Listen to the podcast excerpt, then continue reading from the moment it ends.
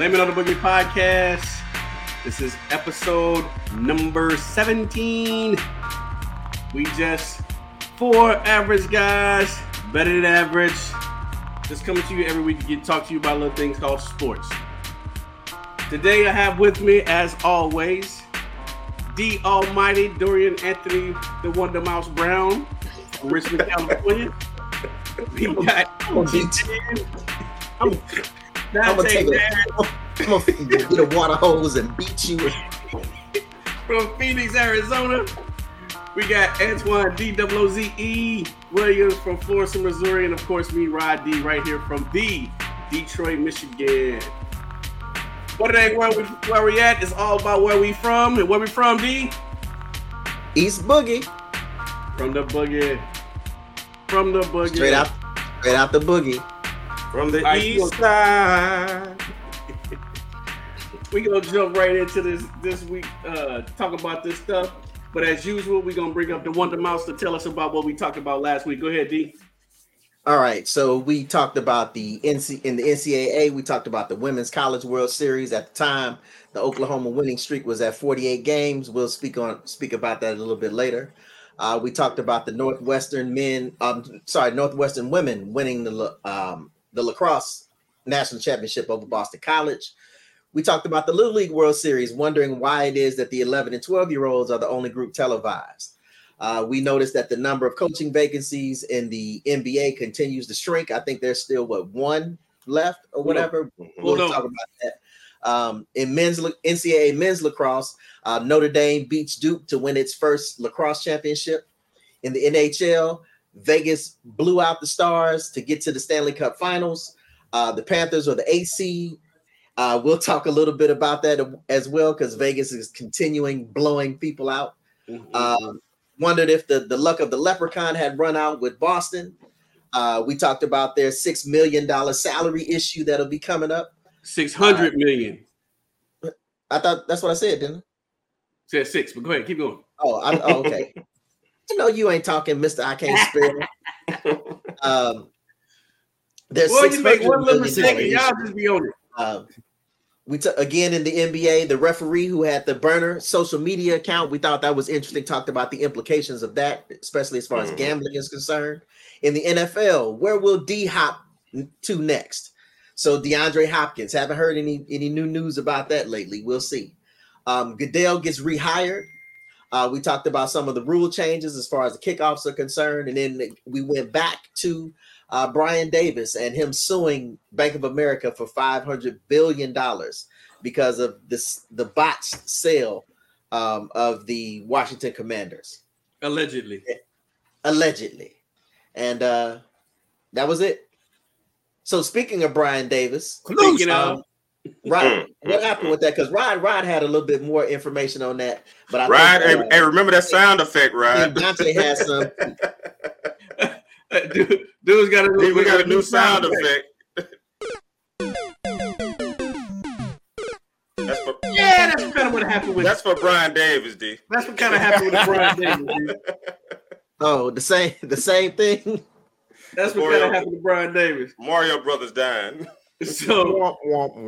Um, all right, so we've been talking about this for for for a couple of weeks now. Um, and it actually intrigued us because uh, we know we were looking for more minority, actually any minority o- ownership in the NFL. So we were behind this. Uh, we were geeked about it when we saw it. You know, thought it was no a great deal that a, a, a brother could uh, put in an offer allegedly to purchase the um, Washington Commanders. But um, uh, Brian Davis said that he deposited his his money with the Bank of America, and Bank of America didn't present the, the bank draft in time for him to be considered for this uh, ownership uh, position. So because of that, he filed a five hundred billion dollar lawsuit, billion with a B, lawsuit Mm. against the Bank of America for lost wages that he would have garnered had he become owner of the Washington Commanders. Uh, but Dante, what happened? what happened on the way to the bank? What, ha- what had happened was that sound in a nutshell, man. I, I, in a nutshell, as we said in our last couple episodes when we talked about this, I think the question was conspiracy or collusion. Either way it went, he went ahead and I guess he figured, I'm gonna leave this alone. And if you see there with the lawsuit, and he actually filed it with a, a non-prejudice clause, you know, so uh, meaning basically he can go back and refile this if he wants to. But for right now, he's just gonna sit back and chill, which may be a smart thing to do because even though this has well, it does have something to do with the football team. This lawsuit was against the bank, and we all know how big money is all tied together with these big NFL owners and stuff. So that's if you want to own an NFL team, that's probably the last people you want to piss off is the NFL owners with a big lawsuit over one of the largest banks in the world. So I think that's where they went. Hopefully, as we talked about last week, gentlemen, Brian Davis will hook up uh, with our guy. uh, I can't remember his name now. Uh, that tried to buy the Denver Broncos. that Burn we had out. on we- Byron we talked Allen. about- he- Byron Allen. He gets with Byron Allen, who went to NFL University. So he knows all the ins and out about owning an NFL team. So hopefully these two can join forces so we can get a minority majority owner in the NFL finally, right? So that's what's going on with Brian Davis. I think this story will still be to continue, but uh unless there's another NFL team up for sale, Rodney's probably gonna be another four years before we even have this topic come up again, especially in NFL. I think Snoop Dogg will get his team, get the hockey team before we'll get a black owner in NFL, brother. Well, so uh, I thought you was gonna talk about the other little, little issue that came out with Brian Davis, man. That I, I just can't let you just gloss over that. Smear. I look at it as smear, Rodney. I didn't really want to go into it because he he went through that when he was trying to buy the team. Without this, I, I look at it as all smear tactics. It's I, okay. When I hear he came out with the money, he had the money to buy. it. Everybody questioned money, and now I- you seeing this again after the five hundred billion dollar lawsuit, and here come all the smear tactics. You know, uh, you know, mess up his Okay, credibility. so so you see how I, the timing I would- goes. I would agree with you on most things. I'm let you talk about it. However, this Yeah. is this is a little bit too a little bit too crazy. Um, so Byron Davis, you know, allegedly deposited It is. this Brian Davis. You Brian Davis. like you got me saying Byron Davis, Brian Allen, all them all them folks. Brian Davis, Brian Byron. Brian Davis allegedly Yeah. deposited five point one billion dollars with Bank of America. Right? He gave him a, a, a bank draft. Um, and then when they didn't present the draft to uh to the commanders, to Snyder, he sued them for five hundred billion dollars. But then after Mhm. after making a lawsuit, he dropped the five hundred billion dollar lawsuit down to nine hundred nine hundred thousand dollars. So if you were so um uh taken for granted or or, or cheated, Taking why advantage of. 500 500 billion dollars to nine hundred thousand dollars. All right, and then the reason he dropped the case was because the quote unquote bank draft that he gave them never cleared. That was the issue. That was why. That's why, dudes. What, what's your thing?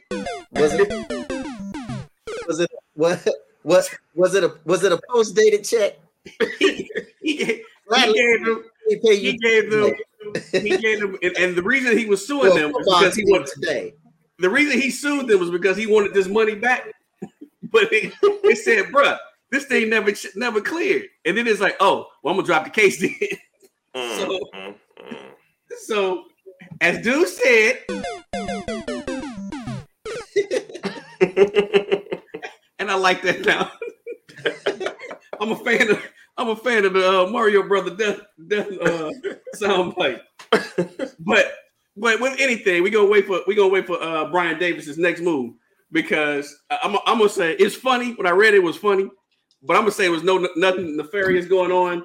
That uh, there was a, a, a mix up, you know, in the in the communication or what have you, Yeah, and that it's a you know, glitch in the matrix. it's a glitch. It's a glitch. And Brian Davis Right. will be back. back and better than ever. Like I said, him and And- Byron, Byron But from, Allen from the Dookies, from the Dookies. Oh, but but real quick, the, the thing that made it real, BA and BB. you know, the, the thing that made this whole thing real real interesting is that you know Christian Laettner, another Dookie, was supposed to be his partner and all this stuff, hmm but Laettner didn't want no parts of this uh this lawsuit. Mhm. He was a silent partner on this. Like- one. Right, Laettner's real like, silent. nah, on this on this one, you're your own, my brother. Extremely silent. You know that. You know what? I'm. I, it's it very I bank with Bank of America. Kristen Laettner said, I bank with Bank of America. right. I got. I got a. I got a credit card. I got a high limit. So wh- what? uh, What? What's real interesting about this, though, when you think about this, Mhm. I- and again, this I something this is I always find interesting. I think Dante mentioned this before, and this just goes back to this when he, he talked about maybe you know hopefully Byron Allen and Brian Davis can get together.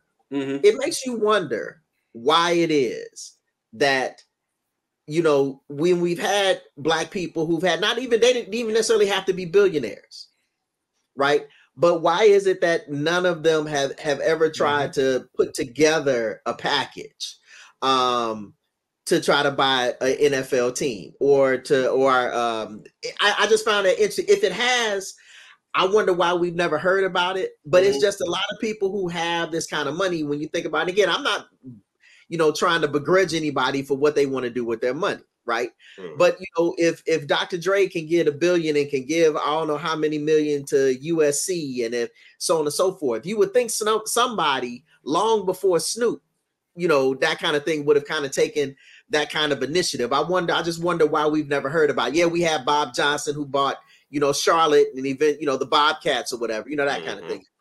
Right. And then they ended up going to Jordan, so on and so forth. But you would think that for a while that, you know, some of these ultra rich black people in the United States, even if they weren't rich enough to buy one on their own, like even though Oprah didn't go out and try to buy a team, why they never put their money together, particularly, you know, again, some years ago when it had been much cheaper. I, I wonder what the politics of that was. I really like to know more about that. Who who tried to buy a team um, as far as you know some type of uh, combination of black people who tried to be majority owners. I'd like really like to know more history about that. So that's one of the things we're going to have to just sit down one day and research it and just do a quick little podcast and, and put it out there to let people know, hey, this is what happened. We Doing, might have to doing pull ex- together our funds and buy a team. And do, uh, ex- do an expose. We, we mean can one buy, of, Buy a little league team. you mean one of them, uh, them one of them electric football teams? Hey, so you what was, guys, what was Nordy, what so was you Nordy team remember- The Black Stros? We can buy the Black Stros. that's about it. The Centerville Colts. we could, we could we could buy the fish to save Pittsburgh. There you go. Remember the Centerville Colts? The Centerville Colts. All right. All right, So, let's uh, move on. hey, Let's but move on. before before we move on, Do we have to talk about North Carolina folks again? Yeah, yeah, yeah. hey, from uh, Dookie's Billion. Yeah, yeah, I know yeah. that's what I said. Do, do we have to talk more about these North Carolina people? Well, this is this is a, a little quick blurb. And we were talking about this before you get you got online. the line. Um, Mhm. so today, well, so last week we uh Caleb Love, who was originally transferring to the University of Michigan, now he's officially transferring to the University of Arkansas, uh, Arizona. A former North Carolina Tar Heel, um, but leading the score, if I remember correctly. Is that right? I think he was their leading scorer last year. Yeah, they're like was one of 18 them. summer game. Yeah. Yeah, e- either he One was of or he was one of yeah. the, the leading scorers. But um, so Yeah, one. so real quick, They only- they real quick. three. Caleb has found a landing spot out there with uh, Dante in uh, the He land of the followed rising sun. uh, but what's more what's more um, Intriguing. intriguing, there you go, dudes, is the fact that You and this With- vocabulary. with love with love's transfer, Uh, that's like five players that have left University of North Carolina since the end of the last season, which Mhm. is what March. So that's five players that left. Yep. Mm. On top of those five players, today another uh, one of their transfer, one of their um, recruits has decided that he wants to. Uh, he's Recruits, petitioning fourth North. Carolina for the fourth, Fourth fourth star. recruit. he's petitioning North Carolina for his release from his letter of intent. So now North Carolina's only going to have two new uh, scholarship players coming in after losing five scholarship players already. Mm. So Dante, real quick, hey, what's going on with Carolina, man? Yeah, Yep. yeah, re- real quick. Yep. Yeah. And then we got to I'm get Carolina the sound effect. The Dukies, right? Dante don't want to talk about his team. Y'all done? I'm trying to keep it quick. So anyway, No, no, no. no, I'm waiting for y'all. Everybody had something to say before I was going to say something. So We, we didn't say the ridicule had to be short. We was just talking So about moving on. talking about. So anyway, uh, going back to whatever your question was, right? What's, What's going on in North Carolina? boy? Two words. Hubert Davis. We talk. Are you not listening? Hubert Davis is the problem. We talked about this acknowledging throughout the season when they started losing uh, all these recruits and everybody to the transfer portal.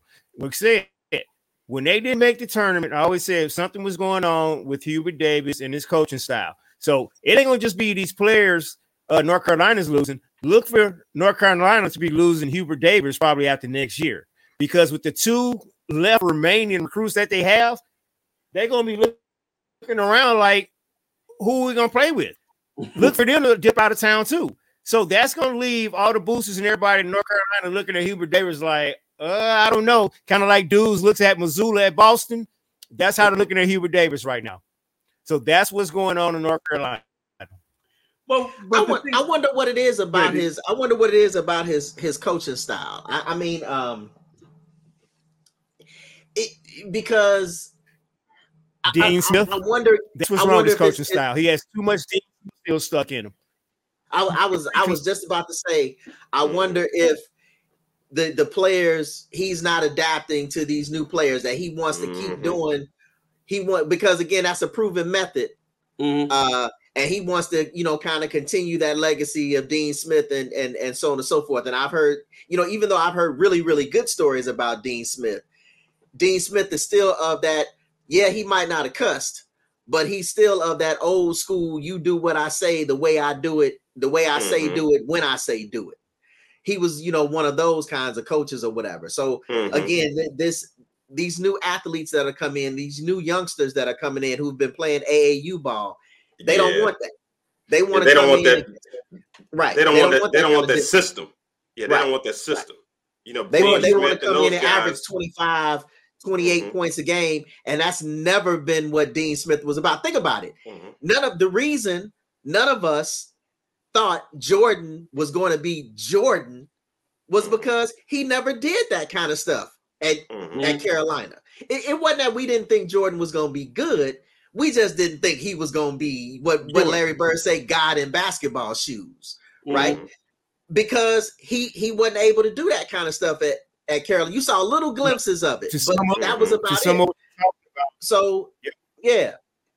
So I to wanted to sum up what you're talking about, it, it goes back to the fact that Hubert Davis, just like Dean Smith in that old conservative back style, he doesn't use his bench. He doesn't use underclassmen. They don't play freshmen, and that's why you saw with North Carolina, they basically had three or four guys basically averaging the same amount of points because Hubert Davis is trying to coach like Dean Smith and doesn't he's in that old school instead of using Mhm. his entire bench of these athletes, these four and five star kids coming in, freshmen or not, they can ball out. Like Dorian said, these kids are coming from AAU, they done from the free throw line, and this guy wants them to basically play four corners.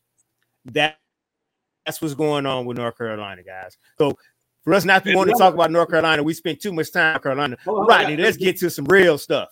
Wait a minute. Let me add this right quick. Um, another issue that uh, he's Uh-oh. having, another issue he's having, a lot of coaches are having, is that now whereas the coaches used to be the highest paid people in the program. Oh yeah. Now with, with the NIL, these players don't have to take all of this, this mess that they're doing because a Yeah, lot of them true. are making more or as much as the coaches. So, and that's one of the you can't you can't go with that in your face. I'm gonna yell at you all the time and curse you out. If this team is making as much money as coaches, Say it again. I got to find them kids making more than they coach. Hey, hey. Now Well, Dante want to talk about this.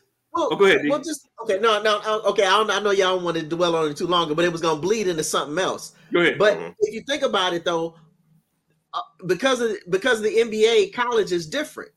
So it might be some of them players who are making just as much. It's really only the top tier coaches Mhm. that are making That make these millions of dollars. They they aren't all Nick Sabans. They aren't all so on and so forth. So it may be some of these kids who are coming in with this NIL money, uh, uh, who may be able to really compete with their with their coaches' salaries. That's that's crazy. That's crazy. Yeah, it is. But it's just the, it's just the new the new age Booster of, of, money. of college sports. Booster money. Oh, that's what it used to be called, booster money. Now we call it NIL. It's the same thing. Yeah, it is. And that- that's everything. Now Dante want to talk about my boys. Anyway, He we, talk we, about we decided for boys. two weeks. We decided for two weeks right, we weren't to talk about them because of the dry Yeah. spell they was in. But because of this past week, Yeah, y'all saw it with the Pirates. Yeah, we got to Yeah. talk about them, Rodney. yeah. Remember, it was optimism. Skepticism. Yeah, I was you was optimistic. I told you what it I was. was happy. They are still I gave him the benefit of the doubt. as usual. So my Cardinals, man, bruh. brothers. I, I sent y'all a text on, on the Friday game. I sent y'all a text on Friday. You watching that game. A 5-0 lead. The bullpen sucks. Y'all saw my message. That was just Friday, dog. And it continued Saturday, same thing. And Sunday, Sunday. got swept. And then Monday. And then Monday. That's it. Friday through Sunday. And probably, And then just- just- And then just yesterday, the guy Hmm. you know, Adam Wainwright, they threw him out there. He's supposed to be able to stop the, the hot and fired up Texas Rangers, probably the best team in Hmm. baseball. Right, right. What, what my well, oh, Rodney, my stat. Wainwright it went five in the third, gave up eight hits, Mm. three runs, oh no. walked two, only three, only K, only K th- three people. He only struck out three batters in five innings. And of course, his ERA jumped back up to 5.97. 0.97 ERA. And he has a two and one record. And then what happened yesterday? He was losing. The Cardinals fall back, like dude said. The bats finally woke up. They tied the game up only to bring Genesis Cabrera in. And by the way, who names their son Genesis? But anyway, a walk, hit, hit, game over. Go ahead, D. The Don't Reds say in nothing about third. the Reds. Don't say nothing about the Reds- Reds. I won't let The you Reds- show that sucking Reds- ass picture Reds no in more. third. Don't say The nothing Reds about in the Reds. third. We Reds want to in hear about third. the Reds. Reds in Oh, third. yeah. And not to mention the red. Not to Reds mention in the third. red. We don't want to hear Reds nothing in about third. the Reds, man. Mm, mm, So mm. we are in last place, Rodney. And that's Yeah, all I have like- to say And it about ain't that. looking good. And that's all I have folks. to say about that. And it ain't looking good. Rodney seems to believe just because we only six games out, they're in last place, Rodney. But the good news- Dead last. But the good news, they did call back up our guy, Walker. They did call back our brother, Mr. Walker, for at least 10 days. So that was only the bright So- spot of this entire so- weekend for me. Uh, I don't know if they're right now. Anybody got an update? They were winning, but if it's past, then we losing. Bro, it, don't- it don't matter. They, they, what, did, what, did- what my man say? They'll blow it. They'll blow it in the end. Blowing the playoffs. They'll blow it in the playoffs. It doesn't matter. We uh, yeah, they lose. I'm, I'm sorry, they lost. No, we're still going on. It's uh six to four. Loss. The Rangers are up six to What's four. score? Can I get up? Uh, I'm trying to see what what inning this We is. blew the lead again. The Top sixth the inning, the bottom bottom of six now. Oh, the bottom of the six. All right. Rangers up So, so four. Dante, told you. I told you. yeah, the, Fifth the- the pitching we staff is- the pitching staff is sucking. But here's the question for you, Dante. Are there any All Star candidates? Mhm. Mm. Are there any?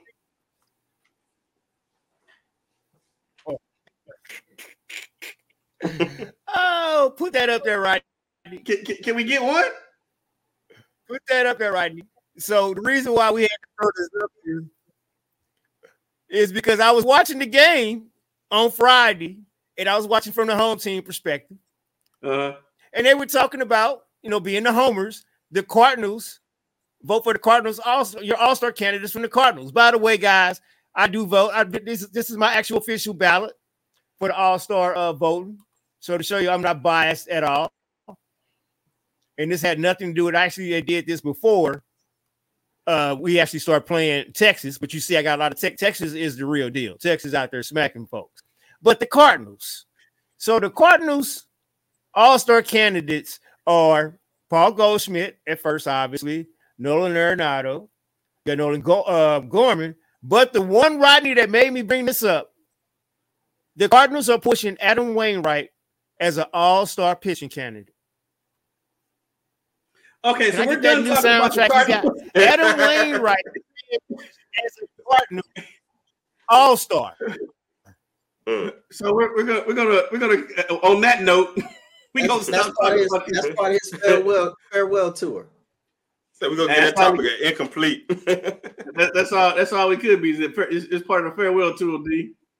It, it just they're just trying to um trying to uh get him some more rocking chairs. But it ain't gonna be in the All Star game. I'm sorry, you can't get in the All Star game with a 5.79 ERA. I'm Mm. sorry. I'm sorry. Let's let's move on from the Cardinals because they And hold on, make- guys. And Rodney, this is just to me.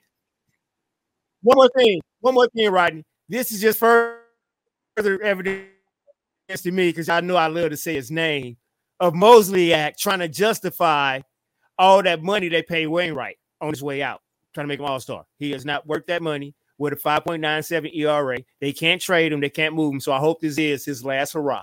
I hope this is his last all star because he's not an all star. Yeah, not this year. Uh, He, he, he no, no. Um, Mosley Act also. you got me saying Mosley Act, but uh, he he he has to take the blame for Willson Contreras also, man.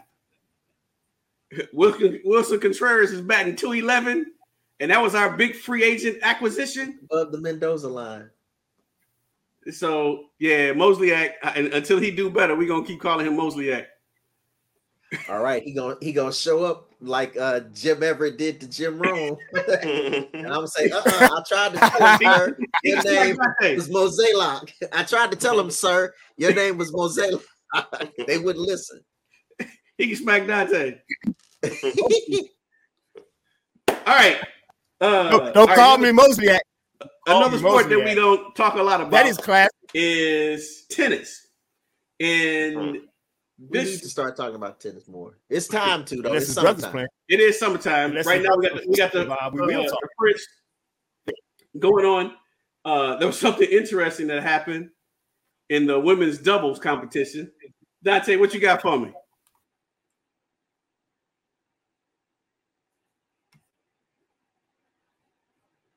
Oh, what happened?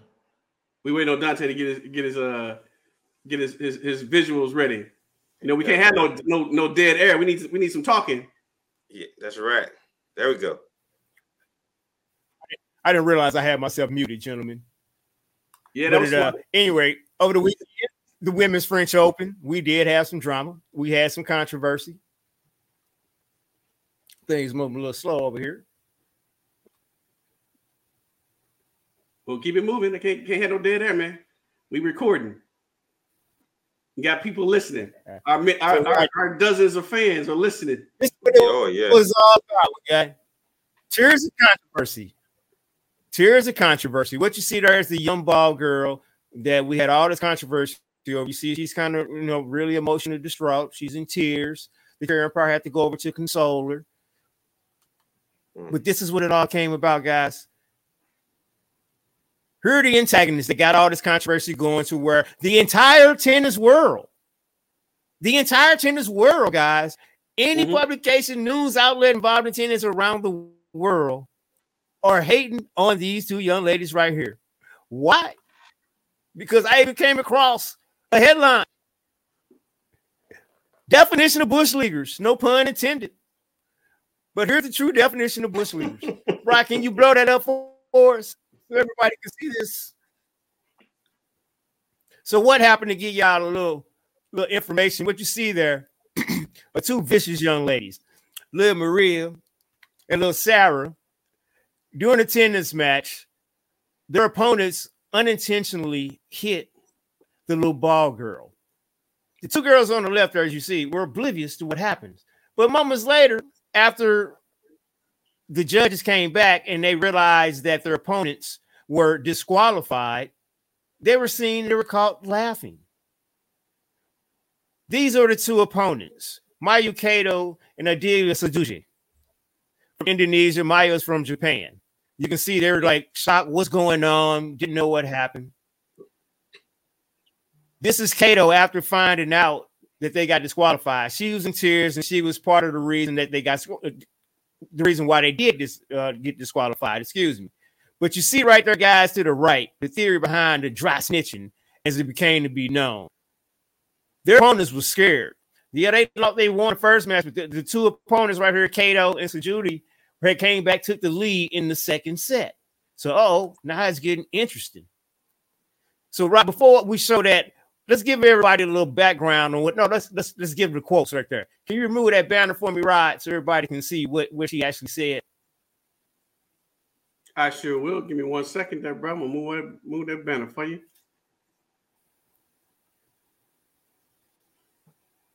There you go. So this is Miss Maria. This is Miss Choba. So after the game, this is a post-game uh, interview, and these were the statements she actually said. Y'all can see that. I'm just gonna paraphrase. It's just a bad situation for everyone. Wait a minute, who is everyone? It was just bad for the two girls that got disqualified. But it's kind of something that I guess is taken by the rules as it is, Mhm. even though it's very fortunate for them. At the end of the day, it was the referee's decision. She goes on to say, I did not see the ball. I did not see the ball hit the girl, but she was crying for like 15 minutes. So then what did she go do? What did they do? She heard said one of the officials said the ball has to do some kind of harm to the person affected. And that at first, Jude, which is the chair official, he didn't see that. So me and Cerise Tomro, we went and told the chairperson, you need to go look into it more and ask our opponents what they think happened. So after this, what she said, the interviewer actually told uh, Bouzkova what happened on Saturday. So during Saturday's match, Coco Gauff, who we will talk about on other shows, had actually beat Mira Andreeva. Andreeva smacked the ball into the stands, but she was only given a warning by the chair umpire and unsportsmanlike, and nothing else happened. Here's Bouzkova's reply. Oh, I heard about that, didn't see it, but oh, I guess it just depends on the circumstances and the given situation as it happens. Total hypocrite. Y'all see our first statement in the first paragraph. It's taken by the rules as it is. But if it happens to somebody else, oh, I guess you just got to look at the certain situations that go on. Here's her partner. This is Miss Sarah Tormore, the little Frenchie. I mean, the Spanish, excuse me. This was her quote that what she said. The other thing we did yesterday was going to the referee, explain him what happened. That's her quote, not me. And you see him right there pointing over at, hey, go do something about it. Dry snitching. Remember, the, the chairman just gave a warning. So here's a diagram, guys, of what happened. And then Rodney's loading up a quick video to actually show you how innocuous this was. So as you see there, Kato at the top and Sujati. Kato hits a soft backhand. The ball comes over net. You see a ball girl in the left hand corner, smacks her in the head.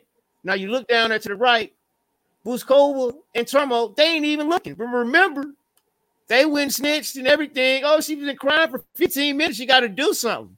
But anyway, when it was all said and done, Kato lost money. Her and her partner lost money. Here's the video, guys. Go ahead, go ahead, finish that. But because of that disqualification, uh, Mayu Kato and obviously uh, her partner both lost money for this competition. They were in the quarterfinals because of this forfeit. That's prize money and points they need in the world ranking. And they got Bush League. Go ahead with the video, Rod. So uh, folks that are watching can actually see how innocuous this actually was. Notice the ball girl. Notice both Sarah and Marie have their backs to the incident. There's the ball. Bam! Yet, Bam! stop the tandem from pleading to the referee to have their opponents disqualified. So that was just a quick, quick replay of what happened. The little backhand went over. The ball girl was ready. She was looking. She saw the ball coming. And it hit her in the head, and she went into tears. So, gentlemen, here's the thing. What was brings us up because this is a, is it's a world topic now. Is that rule in tennis, whether it's intentional or not, it's just dependent on the referee or how they want to officiate it. So if you're going to be strict about this rule, you got to be consistent about it. The same thing happened to Novak Djokovic, what, like last, year, two years ago, when he got pissed off and he smacked the ball and hit a little boy. You, it's a default. You get disqualified. Marissa hit a ball in the stands, unsportsmanlike, just a warning. But in this situation, because they went dry snitch, it went and brought out the chairperson and the head referee, and they had to make these girls. It cost them to lose the game. So that's why this was very interesting to me to bring this up, Rodney. That cheating goes on everywhere, whatever you got to do to win. But on a good note, Bouzkova and Tormo beat down the straight sets in the next round. Vindication. but uh, to Cormier is a me, bitch. to, to, to me, um, Vindicate. we, we were we were talking about it earlier. Like I said, that in the video it shows that they were not even looking. They didn't even see the girl get hit. They just noticed that the girl was was over there crying. But the reason that she was crying wasn't because that she was hurt or anything like that. It's because the spotlight was on her. She's not she's not used to having that spotlight on her. You had everybody coming over there trying to make sure, trying to She find out if she was okay. Both yeah, this, that, and the other. So yeah, she was she was a little on the bear side. So she couldn't help but cry. So they took that as an opportunity to go say, Mm. "Oh, she over there crying. Let's go tell the referee that they hit the girl and they should be dis- disqualified." Again, they didn't even see nothing. Mhm. They didn't see nothing. So, like I said, it was a, it was a bush league move. Um, they did not deserve to be disqualified. However, because the rule is in the book, they made they forced the the um, linesman, the judge, to enforce that rule, and now they, they're the ones that got to that is, you know, suffer all the backlash from that. Doran, I don't have anything. I don't have anything. oh, you, anything had that look on your face. I don't have anything to add to that. I, I mean, hey, you know, they, they wanted to win. they, s- They they, saw, they saw an opportunity and they took it. And they took it. If, Right. if, if you ain't And they- cheating, you ain't trying. Right. But they didn't cheat. They went by the rules. Hey, in the words of the old you. Oakland Raiders, just win, baby. Win, baby. Just win. Right, exactly. Just just win, baby. Hey, Uh, some, speaking of, sometimes you got sometimes you gotta snitch. We do it in basketball. It's out on Hey, him. but you know what, guys? It's out on him. so hey, same same thing. We It's take funny, it, it's they they flopped just in a whole Hey. different way. there you go. They, they took they took lessons, lessons from LeBron. I think the ball girl flopped. right, they was all in cahoots. How much the ball girl get paid? That part. I'm, gonna hold That that, part. I'm gonna hold that back till we get to the to the Hey. gambling. So I, I so I guess now what they need to do in tennis is have Uh-oh. so what they're gonna have to do is start having ball girls in tennis where uh helmets like like in baseball.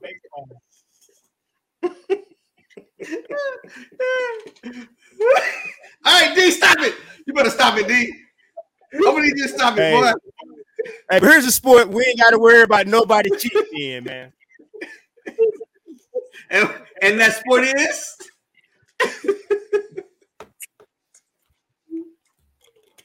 that sport is the wonderful thing that's that's sweeping the nation. It's called Oh yeah. pickleball. we got the sport that's sweeping the nation. Talk to us about this pickleball, Dante. Stop it! Stop it! We filming. We are filming. We gonna have to go to Brown. we gonna need a break on our own show. I need you to quit. All right, we better. We good. We gonna put it together. Pull. Put it together. Let me go back to the intro. Let's start this junk over again. These causing problems. All right, fellas. We got the Major League of Pickleball. Let's talk about Major League of Pickleball. Ah.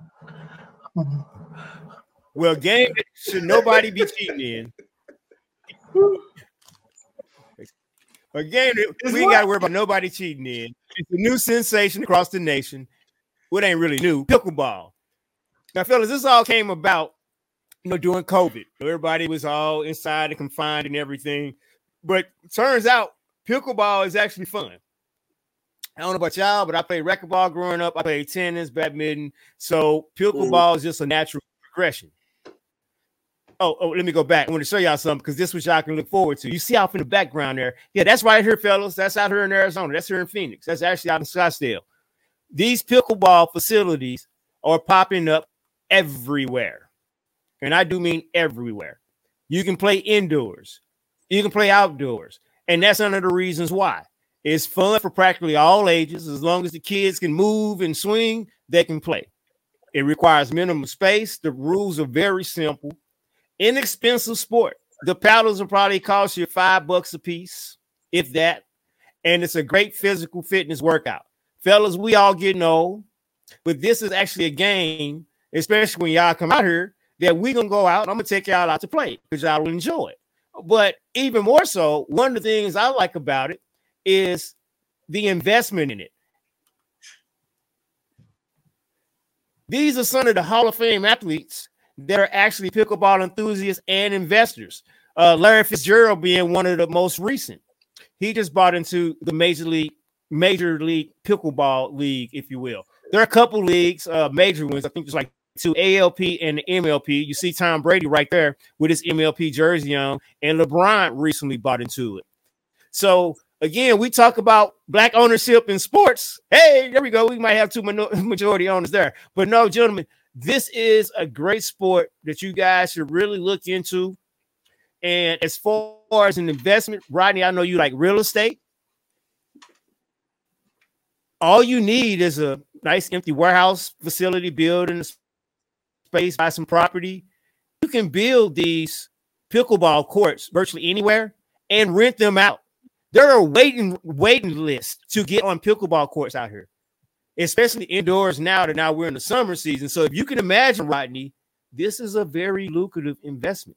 So all we like East Saint, y'all watch me. Anybody can play this back at home. Turn them empty buildings into pickleball arenas and courts. So that's We go to Jimmy business Connor's aspect. old house Great sport that's coming out. Like I said, Next to Vicky. and it's Percy. He's all the things we all Street. we all grew up. You know it's on the Percy court. D. Ain't no, we ain't So got that's no the 77th Street in East St. nation sweeping the nation, fellas. And I think uh besides golf, this is something we all Well, I've well, heard about pickleball. I watched the um, I think it was a 30 for 30 or something. Um, that was on ESPN and uh how Mhm. people were taking like these pilgrimages back to the down to the um to the first pickleball court. Like it started to become like a tourist attraction, They got a and uh, it was starting to bother the neighbors. They got a pilgrimage. right for all these people coming just to play on the very first pickleball court. Again, I've heard And about speaking it. of when I Uh, mentioned uh, all ages, I think our niece would love this sport, Dap. I think she's at that Well, age gotta- where you can easily teach all, her how gotta play. This trying would to be eat. is fun, great game. Well, you and our first gotta niece and the her wife from and the trying to missus to eat the paddles. Well, you have to get a paddles a taste test before you begin. right. As soon as she stopped trying to eat the paddles, then I think she can play. Right now, we might have to wait. Is this chocolate? right. I, I, I can, I can see you in the fam, no dab. I can see you in the fam out there pickleball. This would be definitely the sport. I can see you and my little niece growing up and the wifey playing. Definitely look Maybe, into me it. maybe me and Sadia, Tara ain't coming out and playing no pickleball. but but although again, uh, I've heard about it. It it did Hey man, it's in your kinda fun, citizens plan. But I will say that I, I I'm the fact that you compared it to racquetball really kind of dampened my enthusiasm. fun. Enthusiasm. I Well, ever you played say- racquetball ever again in life. Well, when he says senior citizens, that qualifies Rodney right there. So. when I say racket, Shit it up. Shit it up. if you guys never played Yeah, racquetball, I didn't know you, The idea of you never played racquetball. But again, it's a racket. It's from badminton, from, from ping pong. It's all the same concept. It's basically ping pong on the ground with the tennis concept, but using a racket. So it's very simple game with a plastic ball with holes look- in it. did look real fun. Everybody would love it, it's easy to play. Now Oh, I wonder, I wonder how it would. It did look fun to play, like again, because I enjoy playing badminton and all that kind of stuff. Um, now, what I what is interesting to me is the idea of having a major league of this, Mhm. and Yeah, if you can, you can play. because to me it seems Started like out something playing like something. you know now they got the, the cornhole championships and you know the axe throwing you know kind of thing. It's a real niche kind of thing, and I just wonder how they would coordinate that. I, I'd like to you know learn kind of learn more about that. That'd be interesting because again, it's it's something that people of all ages could play. But I don't see some five star athlete giving up the NBA to play They gonna play pickleball. pickleball. hey, but they had the, they got the um the World Series of uh of um, No, it's, no, it's and that wasn't a thing. you know what they they got they had the World Series. While he's Rodney's up there thinking, I didn't mention. I Oh, didn't say it right, anything. You don't. see- and then you stop. Yeah, but I don't see. I didn't say this about. You don't see athletes. I'm not saying you're gonna see athletes leaving their job to come play this. I'm saying this is a sport for anybody. What I showed there were athletes or former or, or, or athletes and former athletes that actually bought into this. They've bought into the league. This is a business now and it's going worldwide. So I would recommend. I think I got the link. We'll put it on our page, Rodney. We you go watch the YouTube. It's very intriguing how big this sport has become. That's why these, even Shaq. Shaq's also an investor in pickleball. It's a whole lot of people involved in this. So I ain't talking about You know just coming in, Uh, anybody just come play, want to leave their profession, come in. Oh, this is a great sport to come play. But there are trying to become professionals in this new upcoming league. And here's the other thing: I ain't seen none of these stars we talking about investing no money in no cornhole. I can tell you that. So Mhm. that's how, how big this is becoming. Anyway, what we got next, another, another sport that is absolutely uh, blowing up has been for a long time. We'll never do it, but Yeah. it's actually it's great to watch.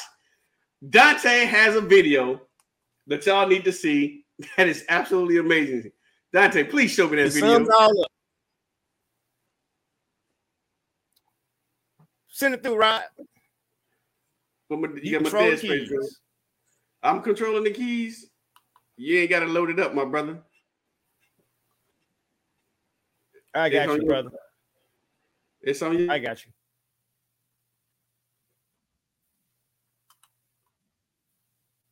The best fight of the night was between Jim Miller and 39-year-old. Geechee Dan breaks down his account of the scrap. Round one. Fight. You should be coming up, brother.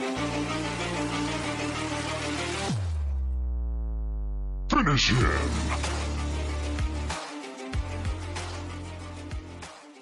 You got knocked the fuck out.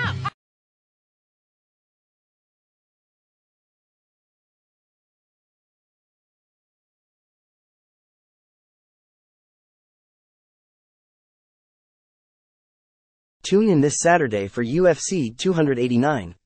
Nunes versus Aldana. I, I, I know I, I shouldn't laugh because my man was, was Right, you forgot the sound effect.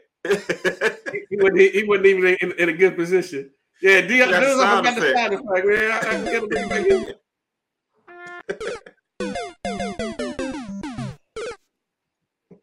Yeah, he, he he was out on that one, man. He was out on that one. Dante, you you mute you muted. You muted Dante. Unmute your mic. Unmute your microphone. He's still muted. There you go. Go ahead. Go ahead, Carvel. Oh, it's on mute. No, I was saying I was hoping you would load that from your end. We didn't hear something. I think it was my end. But it's all good. But um, yeah, 39 year old Jim Miller. That's all um, you missed. He he put Jim Butler to sleep. That was the what fight. in 23 seconds. 23 the whole seconds. fight. That was the best fight of the Rock- night. Rockabye, baby. rockabye. Well, best fight of the night, depending on whose perspective. Well, he probably got some of the best sleep of his life. Rodney.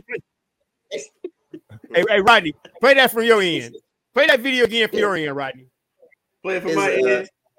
You got you got to show it to me first, bro. Where you put it? his his Tempur-Pedic ain't got nothing on that left hook he caught.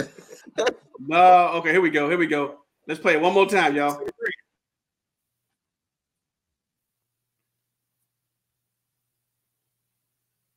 The best fight of the night was between Jim Miller and Jesse Butler as Geechee Dan breaks down his account of the scrap.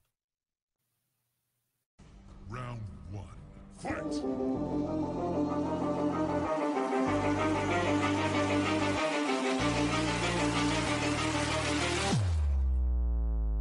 Finish him.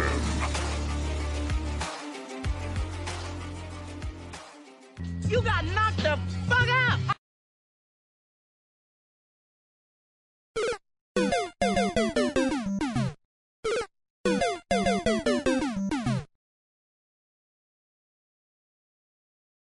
Tune in this Saturday for UFC 289. Nunes versus Aldana. Yeah, that was ugly, man. That, Yeah. that was ugly.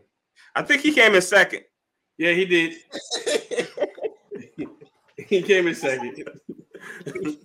he came in second on the, in that in that match. But just it, it just goes to show you, man. Uh, UFC ain't no joke, man. UFC ain't no, ain't no joke. Uh, Yeah, you could, it's kind of like you, Rod. You know, you could be awake one minute and sleep the and then next. you sleep next. You know? That's a di- you got to be a different breed, man, to do that. His, his insomnia got cured. It's a different. that cured his insomnia better than Breathe, Ambien ever could. Yeah, he doesn't need to do an Ambien commercial. Uh-uh. nope. Uh-uh. Uh-uh. All right, so our next next topic is oh, that would be perfect for him. Yeah, Jesse Butler got knocked out. All right, D. Uh, I mean, it's on you now. Talk to me about the NHL, man. Tell me about the give me an update on the on the on the uh final. the, the update is Florida is getting the brakes beat off them by, by Vegas. Is they lost five to two in the first game and seven to seven to two in the second game. And the thing is, is that since it was tied two two after the first uh two uh sessions Period. or whatever, Periods. uh, first two periods. Yeah, I'm sorry. I'll be thinking intermission. But after it was tied 2 2 after the first two uh, periods of the first game, they have literally been outscored 10 to 2 in the next uh, four, Four. periods. So, man, it's like they, they really getting blown out. So, unless something changes, um, it, it, it could be a sweep. They they pulled um Bobrovsky, who had been hot during the playoffs. He was the hot goalie, kind of the reason that Florida even made it to the Stanley Cup in the Stanley Cup Finals in the first place. And now he got pulled in the last game. He's been awful um the last four periods. So unless they get something together, um, Vegas is going to win their first Stanley Cup in six years. They've been in the league six years and about to win the Stanley Cup. But you know, their owner, the first year that they came in the league, he said that they would win the Stanley Cup in six years. Oh, that's what's And up. it's been, it's been six years, and they're about to win the Stanley Cup. That's what's up. I was watching the game uh Saturday night, and it was it was real good. You know, the first two periods they were hitting, you know, uh hitting hard, scored the first two goals. Uh it was back, you know, they were going one after another. One scored, another one scored, one scored, the other one scored. But then when that third period hit, It was over. It was it was over. and It has been over It ever since. All Ever since. over. And, Yes, I mean uh, game two. Game two was over in and like five minutes. one quick note. Go ahead. And when it was funny, one quick note. If you guys recall last week on our uh, NHL hockey updates or Dorian's hockey updates, one of the things he pointed out was for the goalie on fire, he's unstoppable. and turn around and Vegas is killing this guy. Like, Hey, so that hey. was kind of funny looking at our updates. We were all looking forward to a uh, Stanley Cup championship. We were saying last week, Florida Panthers dude was just balling out, stopping everything, and now he gets here and he can't stop grandma in a wheelchair. He, he playing like Wayne, right, Dante?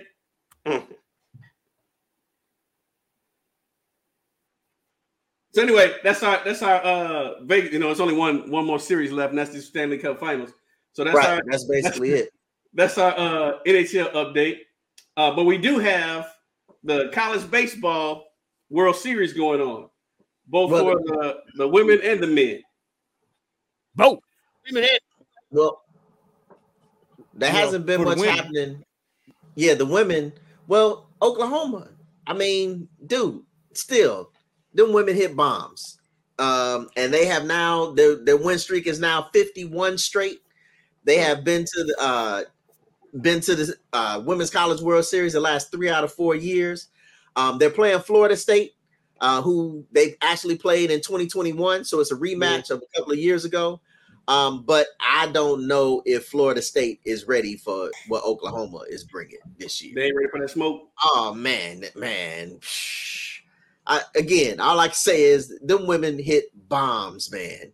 They, they, they, their lineup is crazy from top to bottom. Uh, in addition to pitching, but really, it's really about their hitting.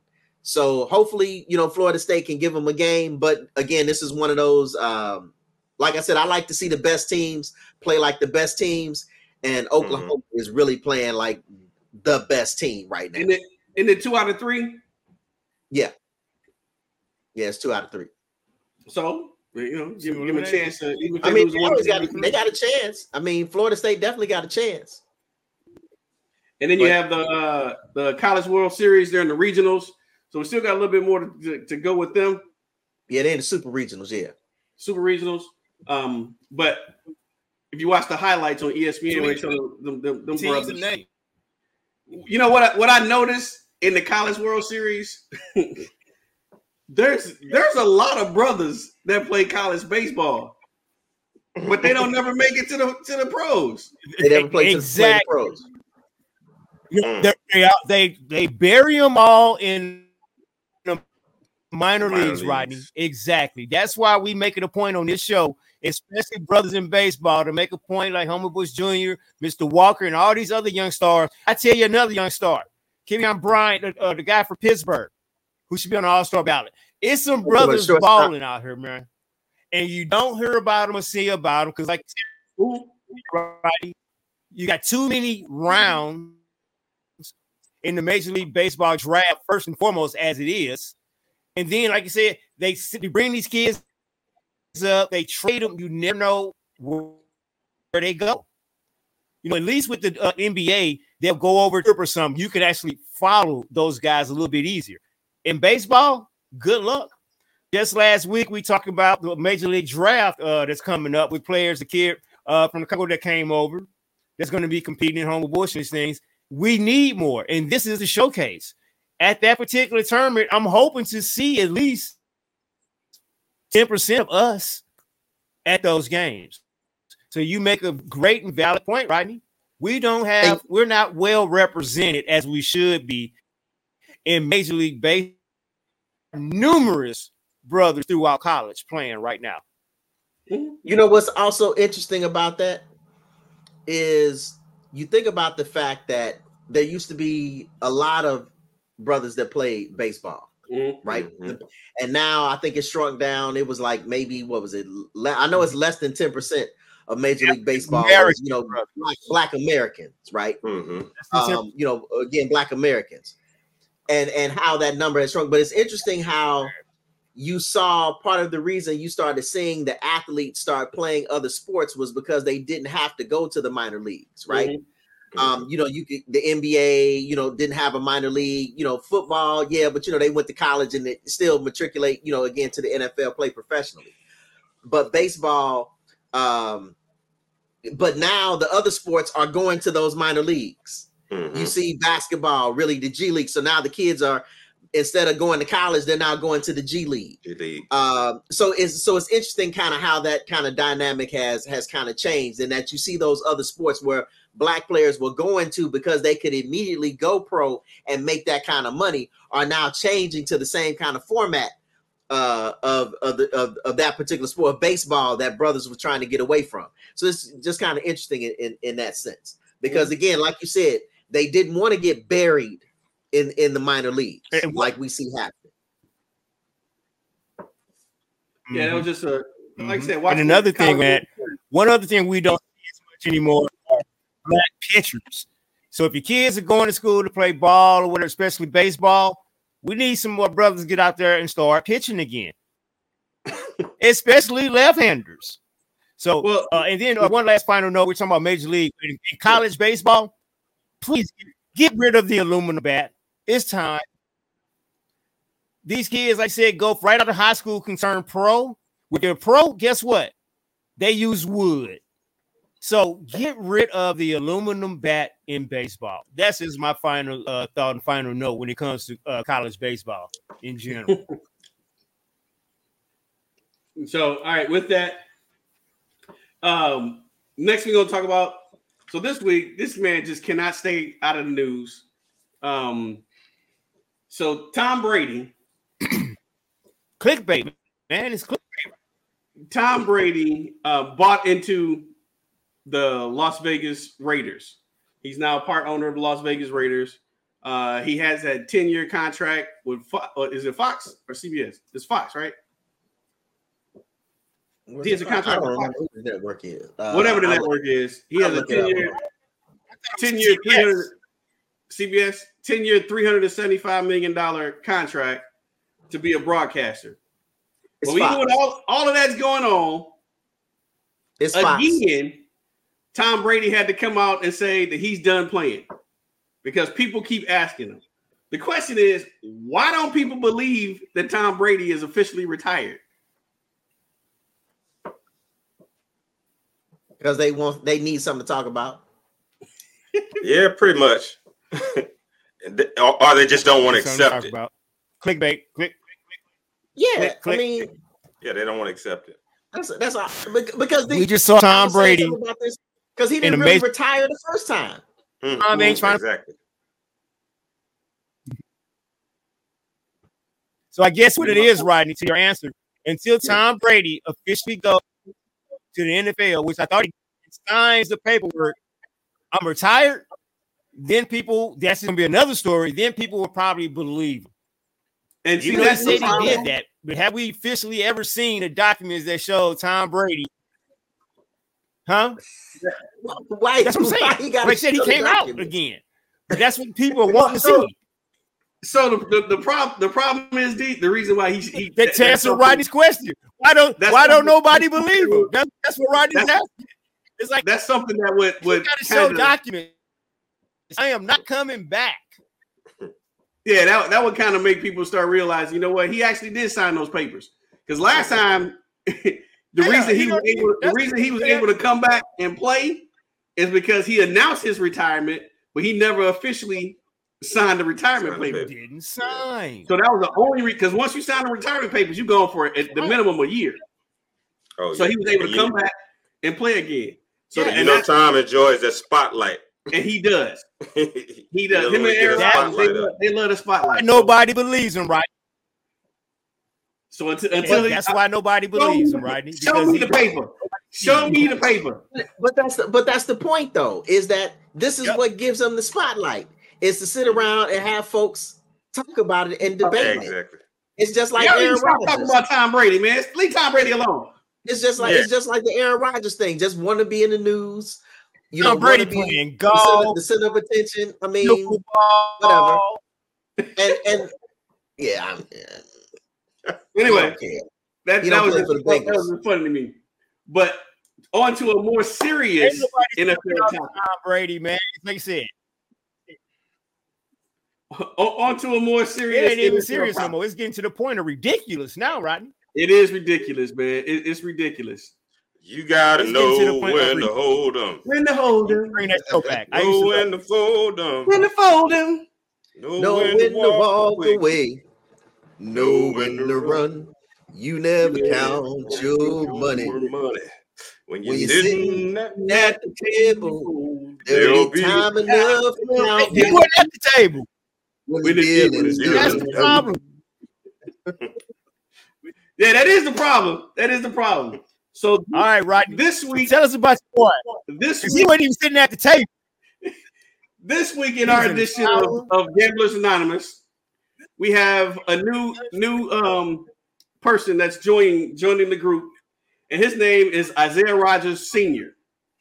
He's a um, defensive back for the Indianapolis Colts, kick returner, sec, uh, six round draft pick from 2020, who uh, worked his way into a starting job this past season. He actually started nine games this past season and was expected to be expected to be the starter again this year. However, a little something happened along the way, along his journey. Mm, mm. Mr. Rogers decided that Mr. Rogers. it's a Stop beautiful in day in the Vegas for a gambling trip. A beautiful Mr. day for a neighbor. Mr. Rogers decided that you know he just needed a you know you know how they had these videos going around about those you know those little side hustles. He just needed a little side hustle, and his side hustle was playing uh betting on on sports on his phone. Mm, But mm, wait. mm. There was a little twist to this. Mr. Rogers knew that what he was doing was an illegal activity in, in regards to his NFL contract. So what did he do? He convinced a friend to establish an account on a burner phone, and he used his burner phone to make his bets. But wait, there's still more. Not only did he use his burner But phone, to wait, make- there's more. he used his Where do burner you make phone them bets at, Rodney? to make bets inside the coach's training facility and stadium. it ain't so. But wait, there's even Hmm. more.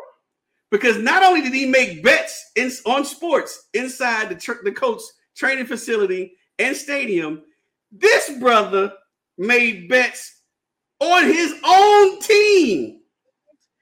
Say it ain't Pete so. Rose. On his It is own team. Allegedly. Pete Rose, I'm are sorry. you? I have, to, I have to put it out there allegedly because he has not been officially suspended just yet. However, Wait, wait, wait, wait. Oh, that's a formality. He did take full account. He's guilty. however, He admitted there we go. He came out and said that he is sorry. He expect he accepts full responsibility for his actions, and he looks forward to rehabbing his im- image and uh, being back in the league at a later date. Next Right. However, Sound effect. Next play the sound effect for this brother. However, as, as dude said, that's what he's gonna get because other the other players that got year suspensions were suspended because they actually bet on football, not their own team, just football. own team. Pete This brother bet on his own team. Now, what we don't know is whether or not what hasn't come out yet is whether or not he bet on his team to win or he bet on his team to lose. But whatever the case is, you know damn well that you can't bet on your own team to do nothing. You can't bet on football, Mm, mm, which again was the reason why he got the burner account from his buddy. So, Mr. Isaiah And what- Rogers, Mr. Isaiah Rodgers has now joined um, the other idiots that were suspended it this five year. of them before. Uh, and uh, what's my man name that played for Jacksonville now? That was with the with the with the um with the uh, Falcons. Kevin Um, Ridley, Kevin Ridley from last year. uh, Calvin Ridley. That, that was that would, that would make six. I'm gonna compile He that list. I'm gonna joins get all my NFL booking list back together. But here's the here's the problem though, y'all. And and so one of the things, you know, listen to the talking heads, you know, they start talking about um you know how this is a bad thing for NFL, blah blah blah. But the problem is, you know, the NFL is in bed with with these casinos, right? So DraftKings, all of them. yeah, they're in bed with these casinos. So you and you can bet on any sport that you want to. Sites. You can gamble Gambling on sites. anything other than casinos. football. Other than football, which again, I understand not being able to gamble on Mhm. football, but is the the rule that they have in place that they've had in place for a long time? It's not a it's not a new rule. They've had this the rule in place for a long time, but is that rule a little bit archaic now that you can't bet? You know, you can't place bets um at the at the facilities. on your own sports. The rule is in place and perfect. Regardless of whether he did it in facility or not, Rodney, he bet on his own team and football. Now, He bet on football. Yeah, He could have been-. Two miles, 10 miles away. Burn a phone or not, he did it on football, and then it's still under investigation whether it was uh, against his team, for or against his team. So that's the first two. So that rule is already in place. He could have bet on the basketball game, on the series, on the championship. He could be betting on Miami. Then he could be betting on college baseball. It's been there forever.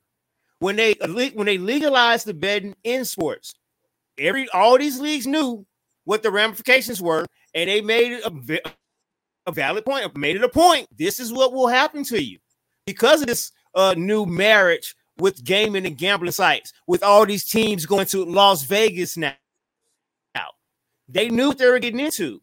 So I don't blame any of these leagues for with harsh punishment on idiots. They're idiots trying to cheat the system and too dumb to cheat. You're inside the facility. Take your burner phone two miles away, and we may not even be talking about this right now. So again, I don't, see I I don't mean? Dumb I don't- athletes. Dumb. the the rule about the rule about betting on your own sport Mhm. is is perfect. I understand that. That's not a, that's not what I'm even questioning. You should never be able to bet on your own sport if you want to play in that sport. That's fine. And you sure as hell better not be betting on your own team. Now, Mhm. that's just that's just way beyond anything. Because again, just like Pete Rose, if if you bet on your own right. team, if you bet on your own team, it, it, it- you shouldn't you shouldn't be able to to, to uh, bet on your, your own sport. Period. Sport, anyway. The question the question that I have is like you just talking about what is what is wrong with me if I'm allowed to bet on college basketball? What's wrong with me being able to use pull out my phone and bet on a college basketball game while I'm training? Because What is wrong with it's not your sport. That's not my sport. Mhm. Yes, I'm in your facility. That's that's the that's the part that I have question with. You know, again, they put this in place way back when to Because prevent, of to prevent people from trying to bet, trying to gamble. Mhm. I know what you're saying. Because of nefarious individuals, because of these nefarious individuals, these five or six previously that we've already talked about, trying to cheat the system. I know what you mean about the facility, Rodney. As long as I'm in the facility, using my phone betting on somebody weeks ago, Dorian, that took the bribe or whatever, you never know what they're doing, even in another sport that could bring a black eye back to your organization because you got caught in this big gambling ring. This is how rings are started. So I have no problem with any of these guys being suspended because they're too lazy to get in their car and drive down the street. Drive But what's off the the, property. though? Right, but What, Yeah. what is You the never difference? what's the know, difference? Well, It- Well, um, not your here or two miles down the road, I'm still betting on basketball. What's the Yeah, I'm, difference? bet- I'm betting on something else. this is I think I think I think this is the thing. I think what it does This, is I just told you the difference. I told you the difference. You're inside. You're inside that organization's facility, and if you're doing something illegal, that comes back to bite you.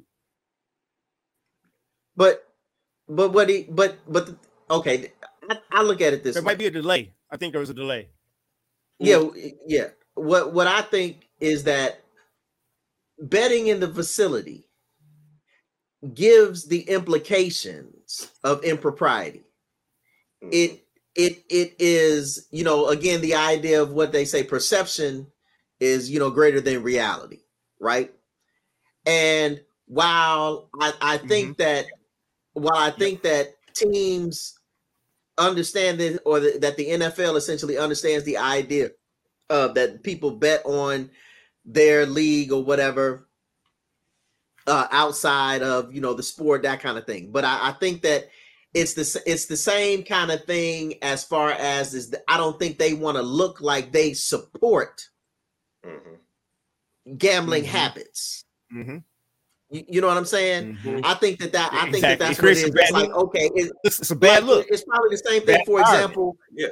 For example, But then- like I bet, I bet in Arizona, I bet you know. Again, uh, we know it's in the off season, but again, understand my point is that weed is marijuana is legal in Arizona, right?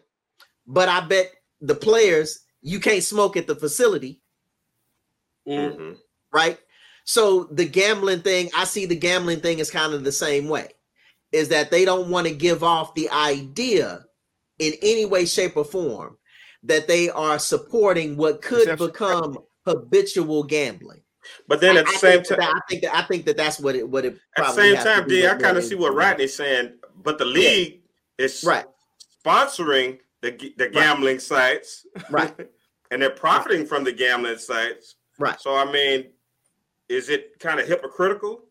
Yeah. Oh, it's very hypocritical. Yeah, No, It's extremely hypocritical. yeah. But that's. I don't it think is. it's hypocritical at all, guys. It's a money thing. They're sponsoring it, but there's also you know rules to that. Just like these tennis players we talked about, they're sponsors. They have sponsors enough to go out and play. But if you cheat or get disqualified, you lose that money. Again, what Dorian was pointing out, it gives a bad perception and, and can create a bad environment. Uh, who were the NBA players that got into a fight, almost shooting each other uh, with the guns over gambling in the locker room? I forgot those But players' see- names. You guys what see, talking let me about? stop you right there. So if that's the case, then why even Yeah. uh, you know sponsor the gambling? There you go. If, if you if you don't want So the, that's what I'm saying. Yeah, that's why it's hypocritical. if you if you don't want the So perception you want to give of- off that uh, you- those of implications? gamblers out there, yeah, Yeah. then why are you even sponsoring it? Exactly, because it's money. Because it's money. It's okay for them to make the money though. It's okay Yeah. for them to make the money. So they can they can do whatever they want to. And I And right, I would be willing to bet. I would be willing to bet that these owners are making bets at the Oh, facility. yeah. So that they need to they need to as like they're like they're going through um searching I'm gonna everybody's phones. I'm gonna give you another, I'm gonna give you another example. Go ahead.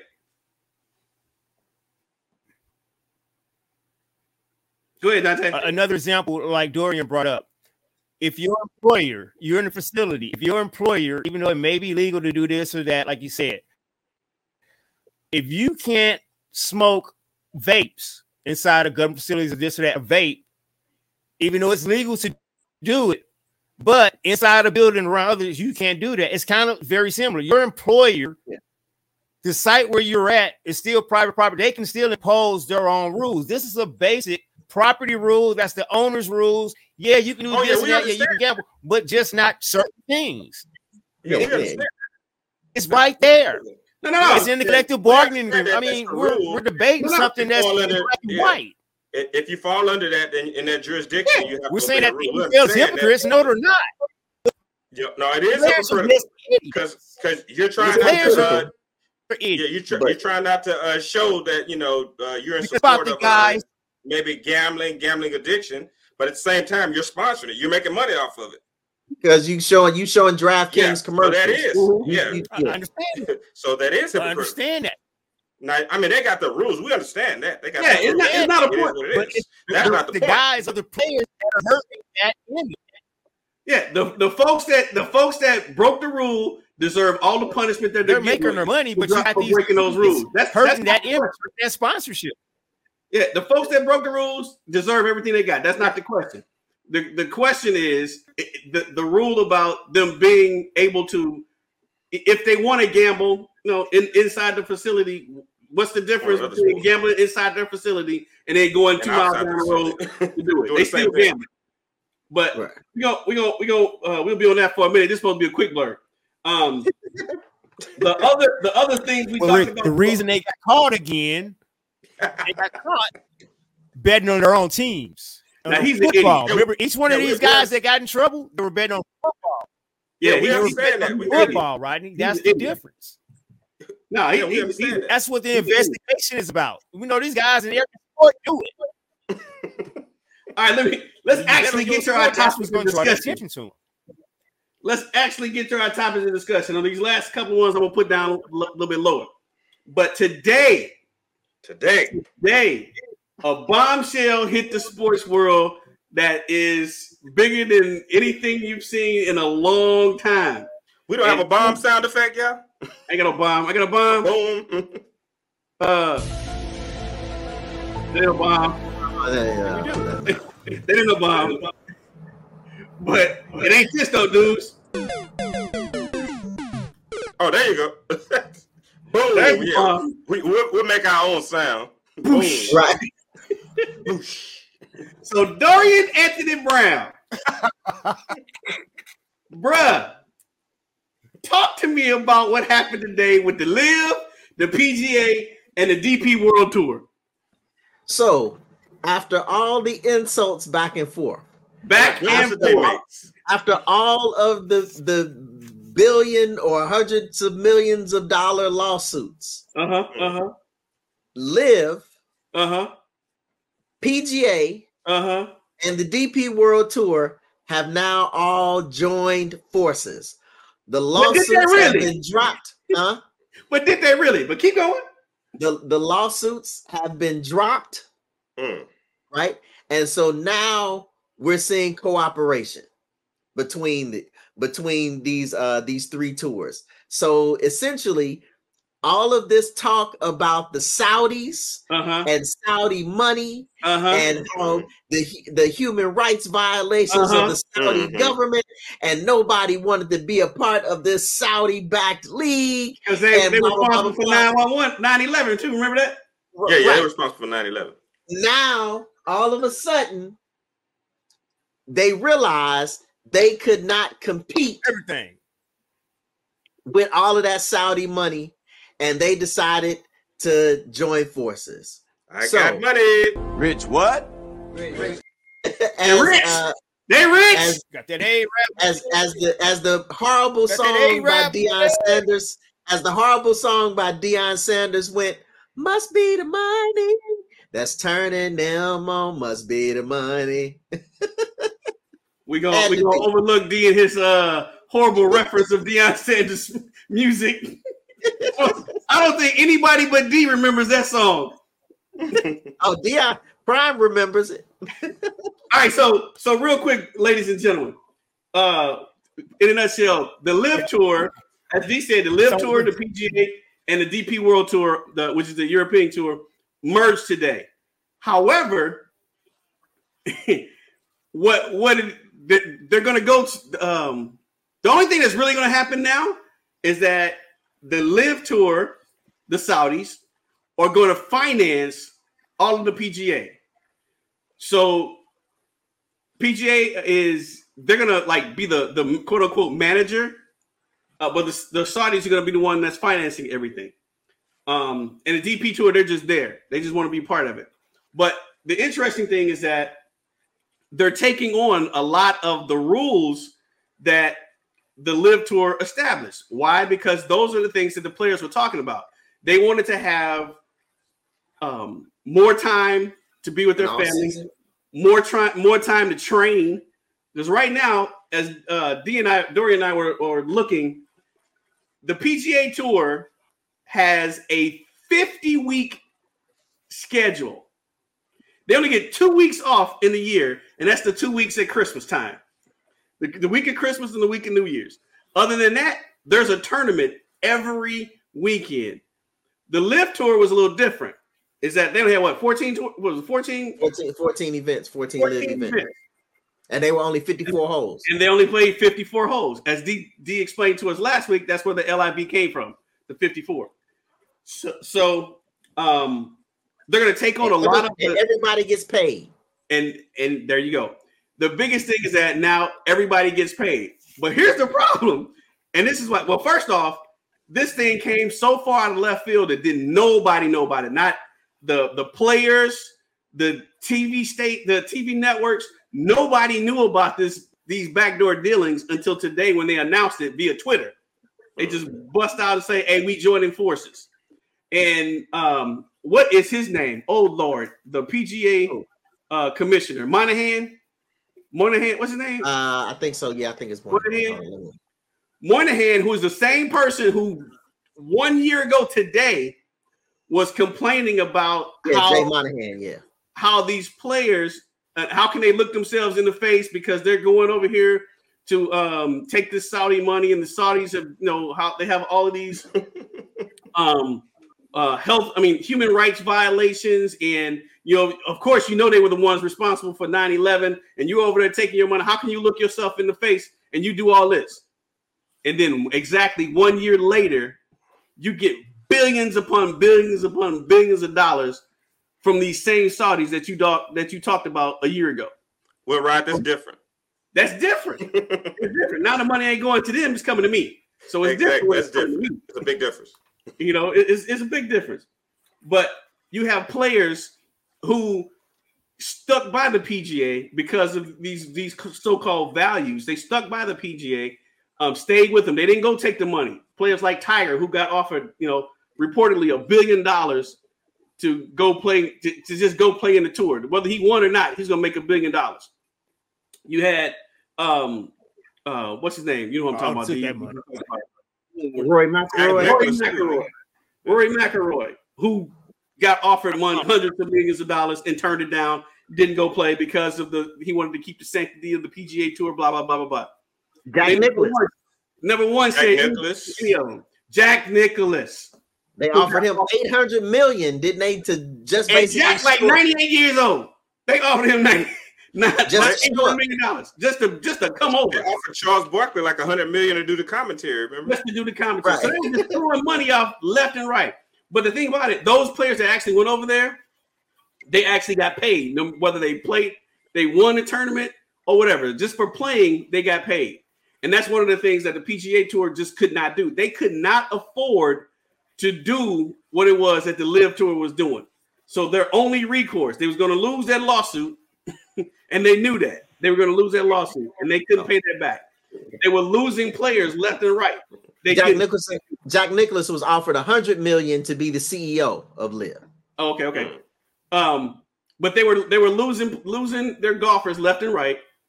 They were losing um money left and right. They were going to lose this lawsuit.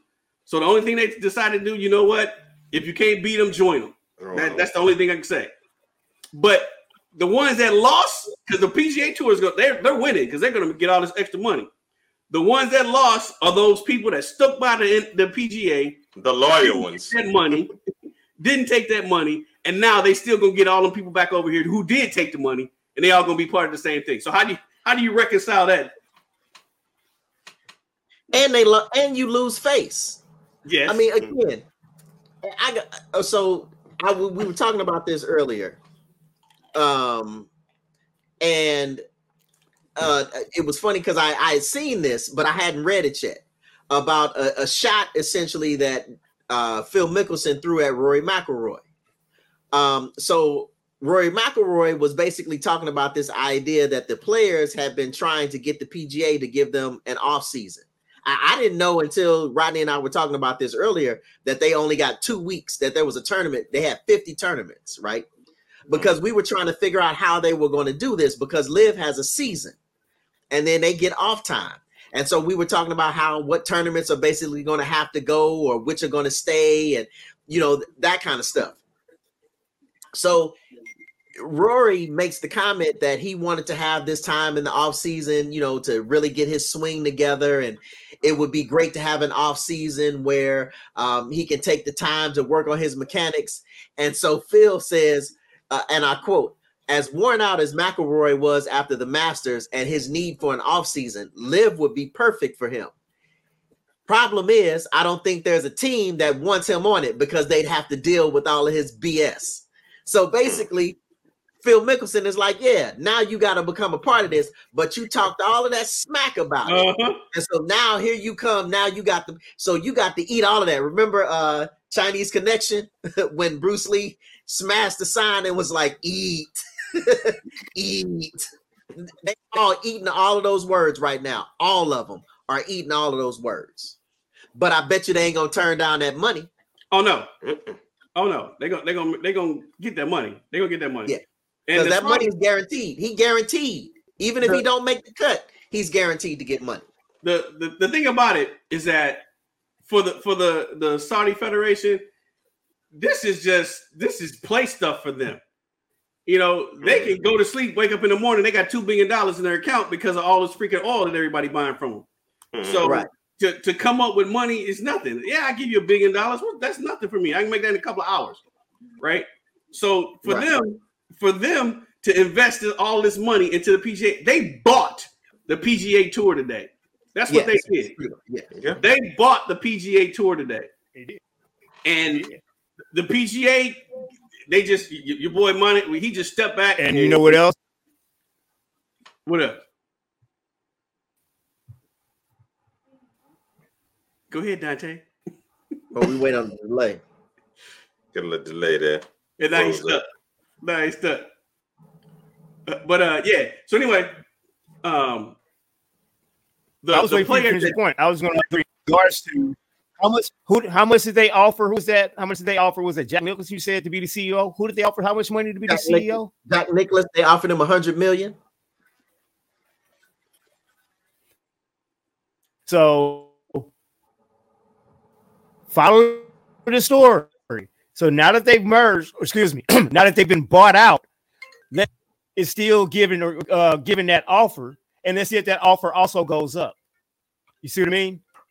So he got offered this before. Let's see if he takes this again, or let's see who becomes this new CEO of this new merger, if you will, of this new or the new So the- managing know, partnership that they're doing. So here's the question. That's what's gonna What be they're to- what they're doing is they're they're bringing these three corporations together and building another. So what are they going to name this thing now?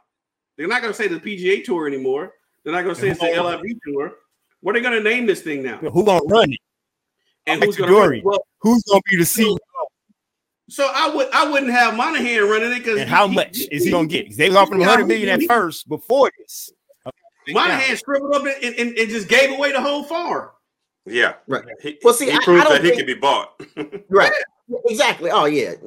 And I don't I don't think that they would offer Jack Nicklaus that I don't I don't think that they really truly wanted Jack Nicklaus to be CEO.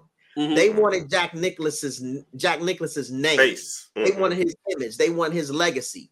And for him, they if, For that if you could get Jack Nicklaus to come over there and say, "Hey, Mhm. I'm the CEO," he all he was was you know uh the face. He was gonna Mhm. basically become the face. They were gonna use his history to, so to help but- them compete against the PGA.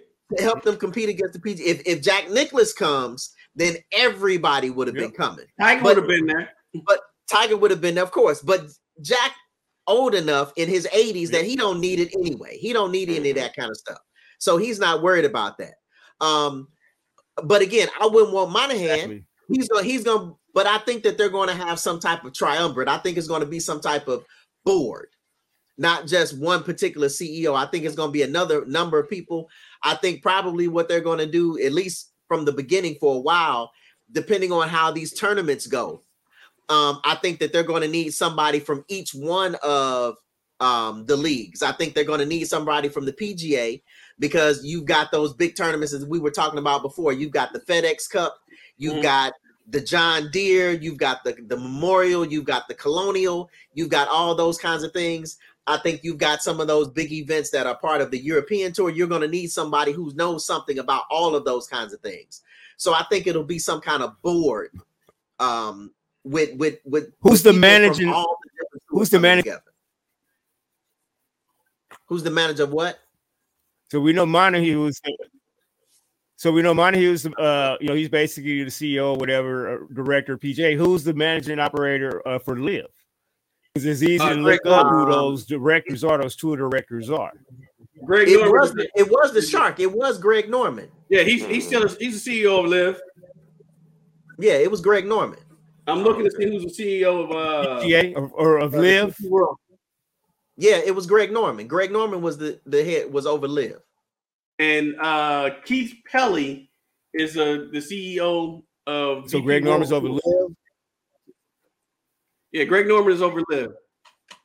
and Keith Pelley. So it's going to be Pelly, So, like Dorian was saying, that triumvirate, and th- those three probably without the PPA guy Monahan. would be- So uh, only thing about that is is when you have uh so so here's the thing. As as the LIV coming over here being part of this this uh triumvirate, um if I'm if I'm the one bringing the money, I, I'm gonna need the most say if I'm bringing the money. So I'm not gonna let Monahan be the lead or uh the other dude Keith Kelly be the lead if I'm the one bringing the money. So I can't see either one of those two being the quote unquote leader. Greg I don't I don't see a three-headed monster either because when you have three people, you'll never get any, any decisions done. Um It it's, it's all about the, the way it's, Greg it's, Norman that runs still. It'll be Greg Norman. it's it's gonna be well as it sits right now, it's gonna be Greg Norman, whatever they call this new thing that they're trying to form. But the the thing that D and I were talking about earlier, like I said, there's Yep. 50 tournaments with the um, PGA Tour.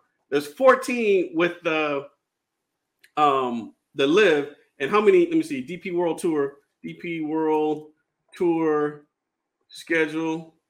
Yeah, Uh, While you while you looking for that, can I can I put some? Can I say something? go ahead. going go back ahead. to Roy, going back to Rory McIlroy. So we were talking about. So we were looking at who was commissioner of LIV Golf. Again, we figured out Greg Norman. I remember Greg Norman. Well, listen to what Greg Norman said in February of this year. Okay, uh, I'm looking at this from Yahoo Sports.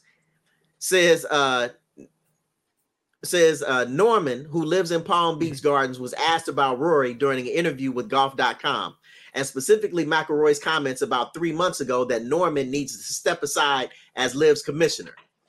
He said hmm. he, he know he knows something about the PGA Tour. He sits on the Players Advisory Council, but Rory doesn't know what he's talking about with Liv because he doesn't know the facts.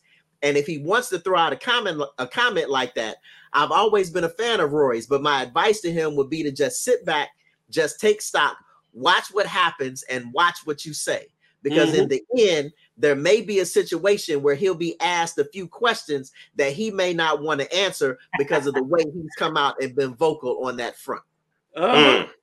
Uh-huh. So yeah, But- now you got the now you got the answer again. Which- E- which says E- Greg Norman knew about this back then. He knew this. Was, he knew this was coming down. Mhm. he knew they didn't have a choice. Yeah, they had Yeah, no uh-huh. choice. He Yeah, knew they wasn't gonna have a choice. They had it was too much money. All, So Big bank takes little the- bank. So here, you all go. the here you go, D. All There's the 50, 50 tournaments in the uh, PGA. There's 47 tournaments in the DP World Tour, and he got 14 tournaments for LIV. How they gonna come up with a schedule, bro? I I can I bet I, okay. They're gonna take they're gonna come up with how long the season is gonna be. Let's say 30. Let's say 30 weeks. 30 weeks. Okay. So they're gonna take those 14 LIV events. They're not going anywhere. They ain't going nowhere. They're gonna take stuff like again The the, the, the, colonial, the ma- well, the majors. You said the majors aren't associated with the PJ or But any they're, of them. they're still in the schedule. They're still in the schedules. Okay, okay. So they're gonna take the they're gonna take the the four majors. They're gonna take the 14 LIV events, and they're probably going to take, I would say, probably about maybe the six six or seven of the major ones from the PGA, and then from the the European tour, and they're going to probably have about um I would say probably a 40 game a 40 tournament season. So now they get 12 weeks, 12 weeks vacation. So that gives them three. That gives them three. That gives them three months off. That that's what I. That's what. That's how I look at it. I can see But that. what's going to be? But this is going to be interesting now, though. This is what I think is interesting because I don't know if it exists. I don't think it does because they're all independent contractors. Mhm. But think about the fact that now that everybody is guaranteed money to come to LIV. Well, that's a salary. Is there Mhm. going to be a players union?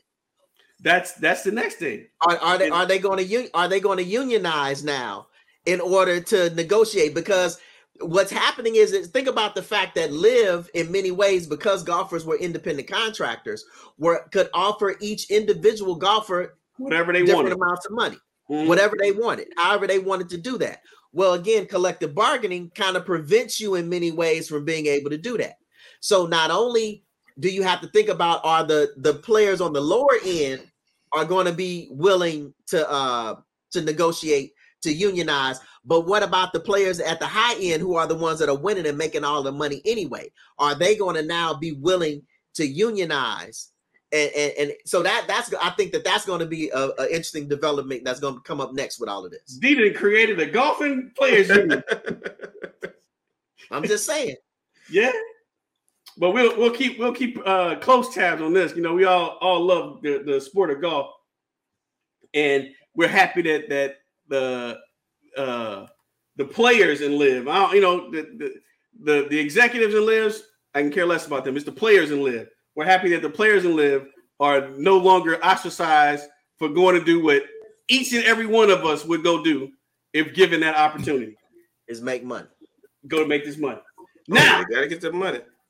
Now, y'all, we got our, our favorite sport for right now Dudes, because it's because it, it's it's this season. What? Who's- So come September, it will be a different favorite sport.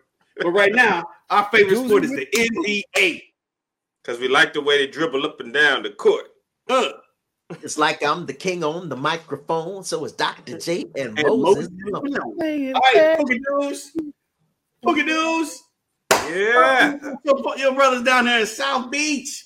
What's going Oh on, man, our, our boys in, in Miami, they, they, they're still doing it. They're still upsetting everybody.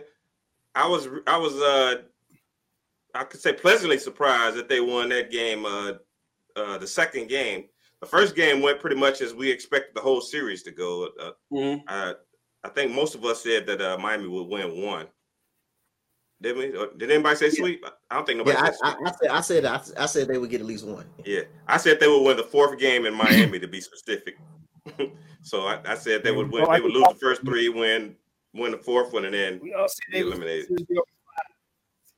So so far, I guess we still all on track though. Other than that, you know. Our predictions still suck. It don't matter. But yeah, I mean, this only just make it unanimous for us this year. All, all of us are wrong all the time. So, so, but um, nothing's, cha- nothing's changed.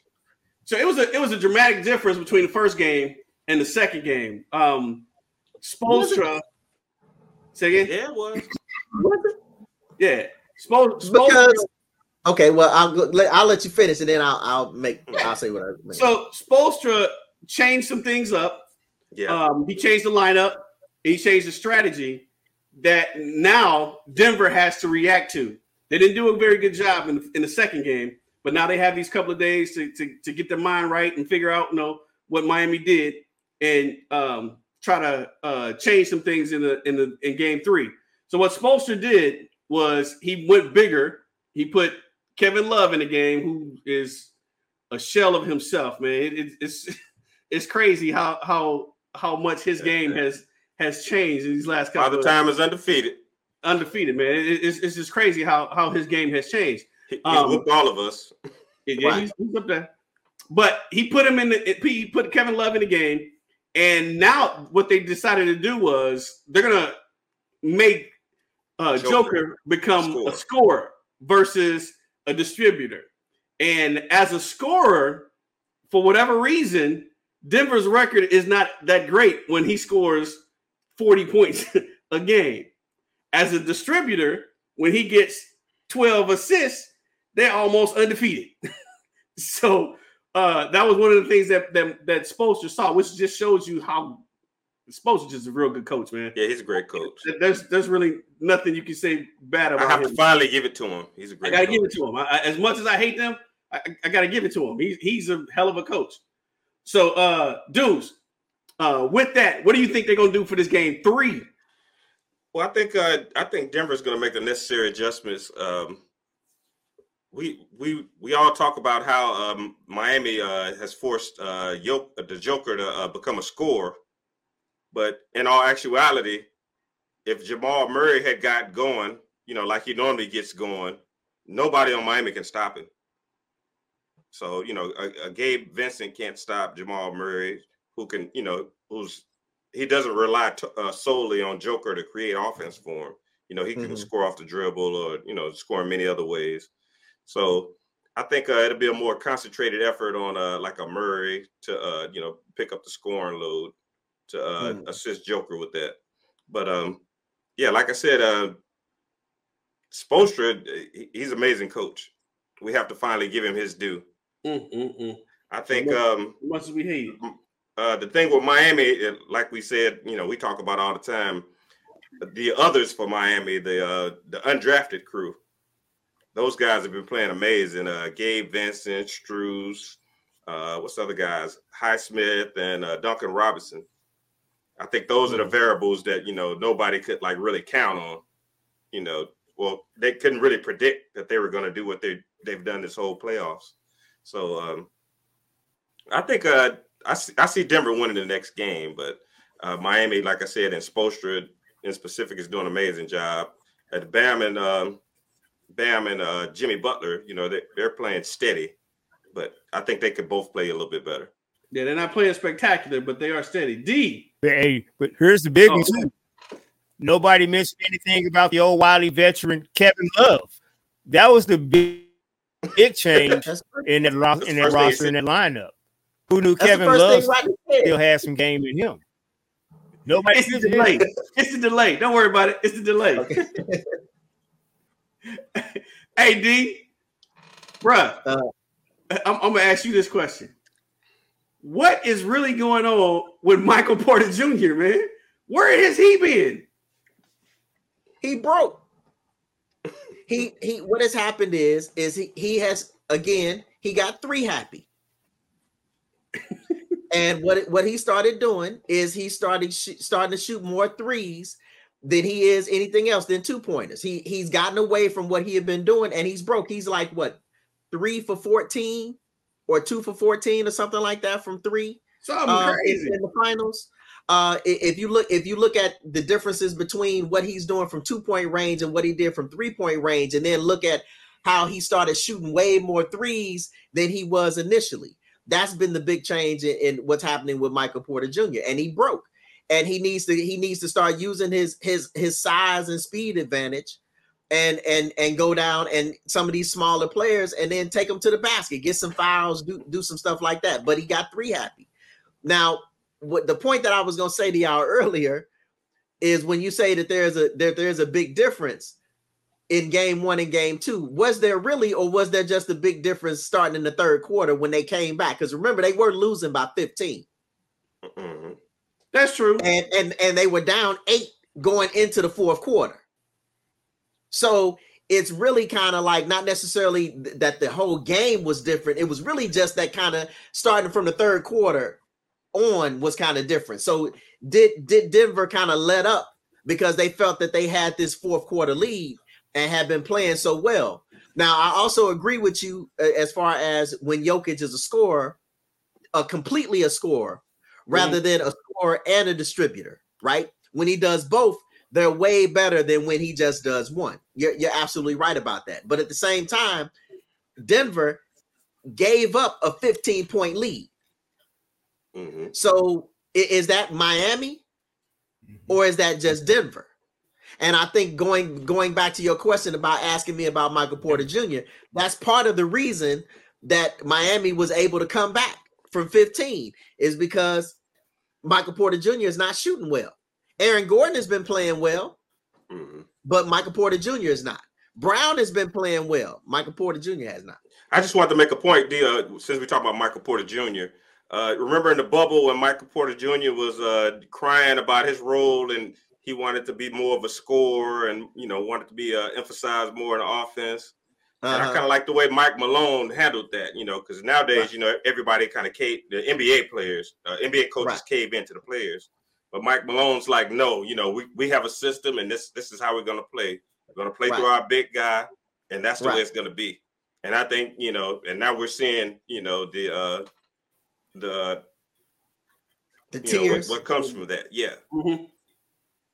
Yep. Yeah, and D. then playing bad and Michael Porter, Michael Porter Jr. He played 26 He wanted minutes. to be the in game star. two. He played 26 minutes in game two. Uh, he was two of eight from the from the field, one of six from three pointers. So he shot six three pointers hit one. Um, he had a negative 15 plus minus uh, uh, score, and he only scored five points.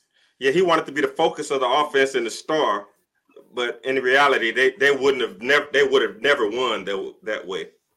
You know, they did right to focus on Joker and then you know Jamal as the, uh, the number two guy.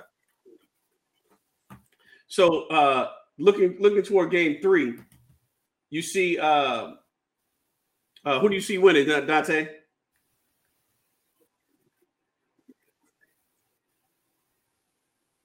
What was that, Rodney? Who I I got in game three? Who, who do you who do you think is gonna win game three? Denver. You rolling with the rolling with the Nuggets in in in Miami in South Beach? Yep. Okay, okay. What about you, dudes? It's prediction Um, time. Like y'all Yeah, was saying, I, I think just don't let Porter shoot. I think Denver. Uh, I think Denver will get them uh, this time in, in Miami, and I still see Miami winning the uh, the second game in Miami as well. So They still gonna win I'm, game I'm- I'm still going with that. I got to get something right in this series. I got to get something right. All right, Deb, what you got? Um, It'll be okay.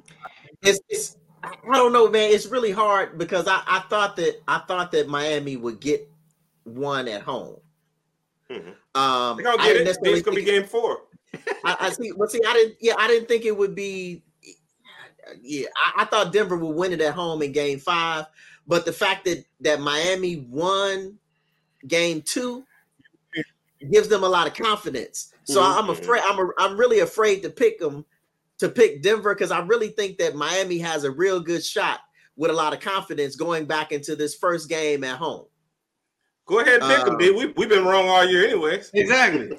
I'm picking them. So go ahead. Uh, yeah. So so you know what? Yeah, I, I'm I, I'm gonna pick Miami to win win Game Three. and I'm going. I'm right with you, man. I'm, gonna- I'm gonna say Miami gonna win game three. They gonna get Tyler Herro back. Herro gonna play. I- I'm glad I didn't agree with Rodney because he's always wrong. I've, I've been wrong all all season, but they gonna get Tyler Herro back. Um, Oh no, he's not gonna play. I just saw it. really? Yeah. Oh man, there's still hope. Let them play. Let them play. But whatever the case, Miami, Miami at home is is a hard out. I don't I don't care who what team they playing against. Miami at home is a Yeah. hard out. So I'm still rolling with Miami. Well, we said at the beginning when when when we started this whole thing and they got in as the number eight seed. uh, well, we all agreed. I remember I said it, but we all agreed that they were a different eight seed. They weren't your normal eight seed, and they've shown it. They just had a lot of injuries, like no, a lot, a lot of teams, and for whatever reason, now in the playoffs, they've been able to put it all together and surpass those injuries. They've had even more injuries in the playoffs, but they've been able to, you know, put it together and go ahead and win these games. All right. Um, another thing that happened this week, D, dudes, Dante, the Detroit Pistons got their man, and guess who got that right? yeah, I was wrong on that one. Guess who got that right? But see, he wouldn't have, he wouldn't have never taken that job. Hey, Ash rules everything around me. job. Dollar dollar bill, y'all. Green, get the money. Dollar dollar bill, He y'all. He didn't want to take a job. And he didn't. Uh, Monty Williams did not want the Detroit Pistons job. They asked him. He said no. They asked him again. He said no. They asked him a third time. He said no. And then they said, you know what? Guess what? We're gonna give you this amount of money. And he said, oh, Well, okay. that's different. That's different. Look, look like I'm gonna be buying a house in, in Michigan because Monty Williams agreed to become uh, the new Detroit Pistons head coach with a record six-year, seventy-eight point five million dollar contract. Does he have any GM? No. Uh, does he have any control over uh, All he player is is the coach. All he is is the coach. Yeah, And- I would have turned that down either. But wait, but wait, he got the nerve enough to have incentives in the contract that can push it up to a hundred million dollars. So, What is Detroit could- He doing? could possibly make a hundred million dollars being the coach of the Detroit Pistons. But the thing about it, the the position that the Pistons are in right now, they they in order to, in order to get a, a good coach, they had to just overspend. And you know, That, Even that's though- more than overspending. even though Monty Williams hasn't won a, a thing in the NBA, he ain't won nothing yet. But he was still the best coach for this team that was out there because you know he's good at at um uh you know getting the the young players to buy in and teaching them the way to play the game. So Kudos Except DeAndre Ayton. kudos to the Pistons. He couldn't know, but ain't can't nobody do nothing with DeAndre Ayton. Even the Suns, they just hired Frank Vogel, and Frank Yeah. Vogel said that Yeah, I don't think TD Jakes could get it through to uh, DeAndre Ayton. Frank Vogel even said he not married to DeAndre Ayton. So, uh, but the Suns did hire their coach Frank Vogel. The only coach that's out there, only coaching position that's out there right now is for the Raptors, and the Raptors is biding their time. At the end of the day, they're gonna get some one of these assistant coaches out here and not pay them a whole bunch of money. Um, They're not trying. They're not trying to win. They don't. They don't. They don't see their team as having the kind of team that's that's going to You compete trying to call them scraps? for a, for a You championship. trying to call them scraps? Tanking. but the, the thing is They're they're one of those they're one of those tweener teams. I got to Right give in the Detroit more credit than Toronto. Toronto actually won a championship. Yeah, that's crazy. They picking through the scraps. Uh the the Raptors, they're not bad enough to tank. Hmm. They do have talented players on their team, but they're not talented enough to win the championship. So, Until they lose VanVleet. man, Fred VanVleet, ah, let him go to the Lakers. Man, that would be great for the Lakers. They, they want him. Let him go to the Lakers. That would be great for the Lakers. It- Better for better. It's better than And that's exactly Dorian. The Huh? Toronto is in on the verge of getting ready to tank. Yeah, I mean, I, I don't think I don't I don't think I think that if if they really thought that they were in a position to win, they would have tried to hire one of these coaches that they felt could get them over the hump. Mhm. If if they didn't try to get any of these, if they didn't try to, because if they really thought that they would could win, the first coach that may, again maybe it's me, but the first coach I'm trying to go after is Monty Williams. Mhm. If if I really thought I could win, I'm trying to get one of these coaches. I'm trying to get even Coach Or Bud, Nick who has Nurse. won- who has won who has won one before, right? Well, Nick Nurse, that- that's the one they fired. Yeah, that's who they fired. Mhm. So so that so the fact that they didn't hire any I of know. these guys because you know they ain't hiring Doc. Going backwards. So the fact that they didn't hire any of these guys said that they don't really think that they're trying to win, or they think that that VanVleet and Siakam ain't gonna be there long enough either. Mhm. Uh, that too. But it, yeah, but I think VanVleet would be great with the Lakers. I think he would be better with the Lakers than Kyrie. So this brings us to our next topic, and that's the free agents in the draft preview. preview. Um, in Toronto, Toronto has VanVleet, Absolutely. who's a free agent.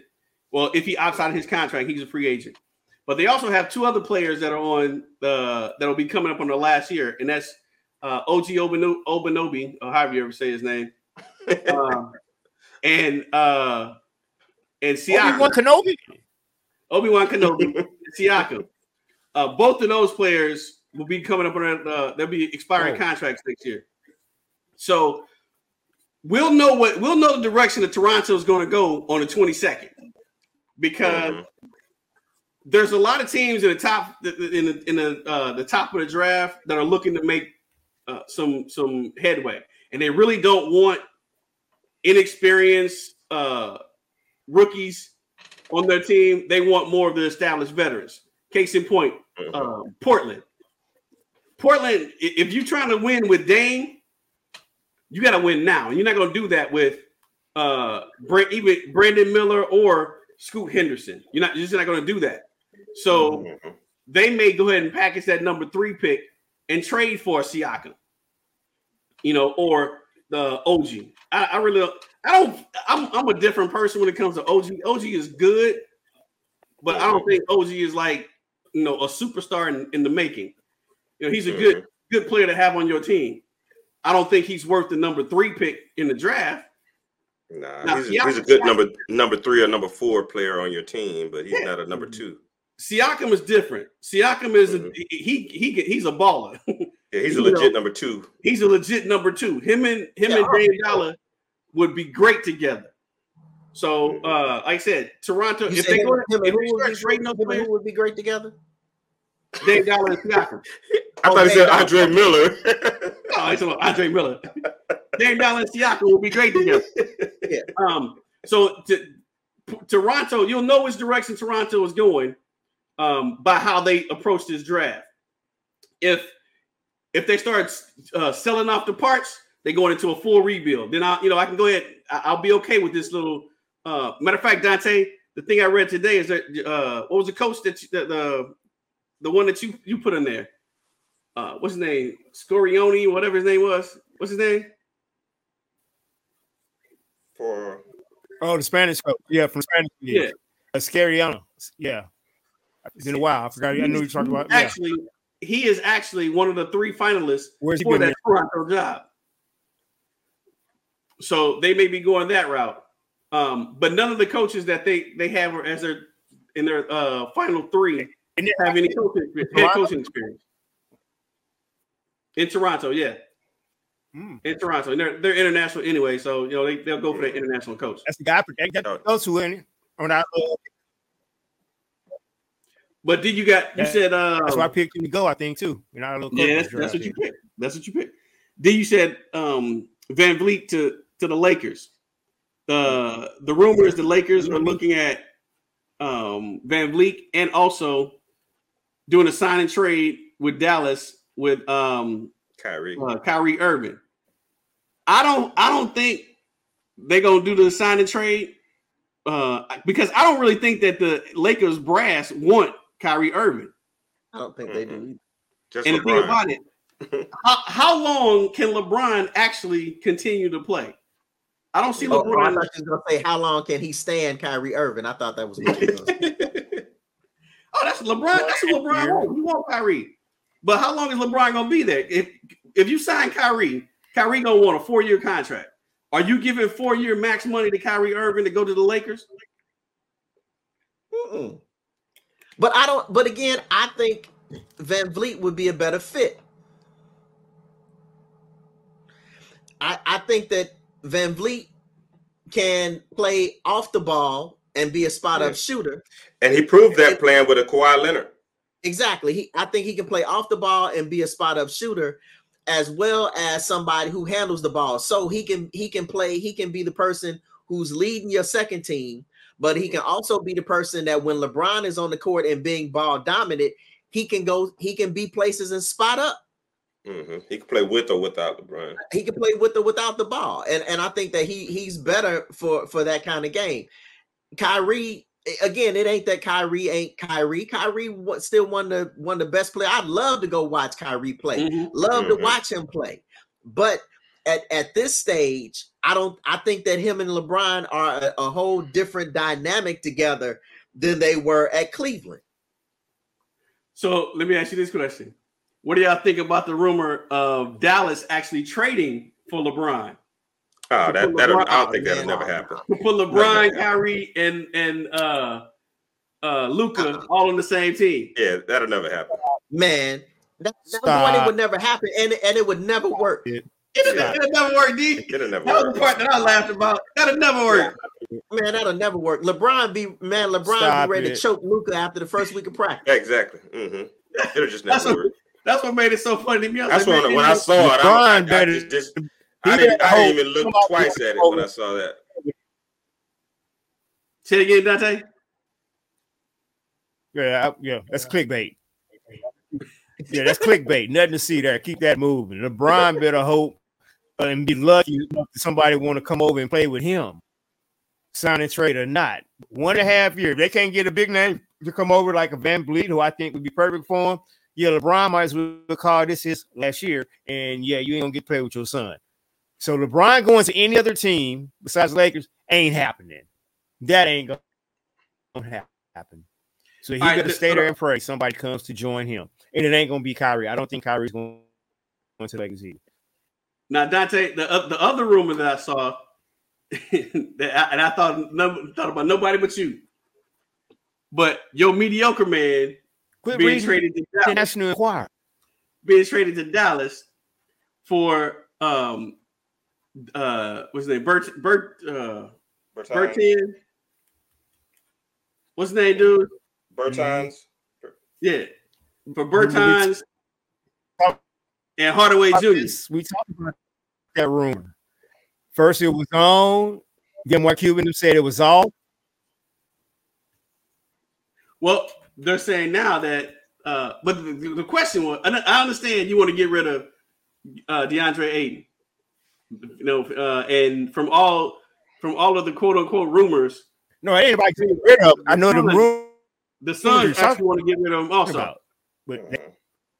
But the question is, would would uh, Hardaway and Bertans and the number ten pick would that make Phoenix that much better?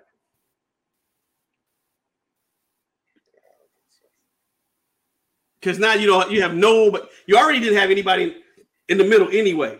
Exactly. So now you have nobody.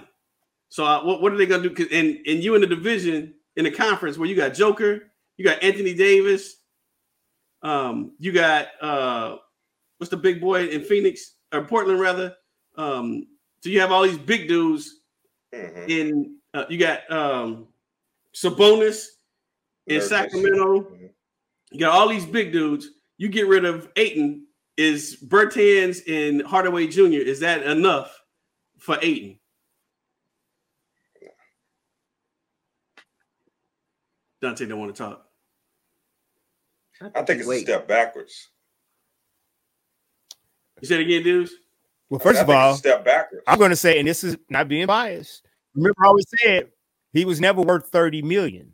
First of all, so each of those players that you mentioned, three players, four players, yeah, because the Suns need a bench because that's pretty much where those players will go.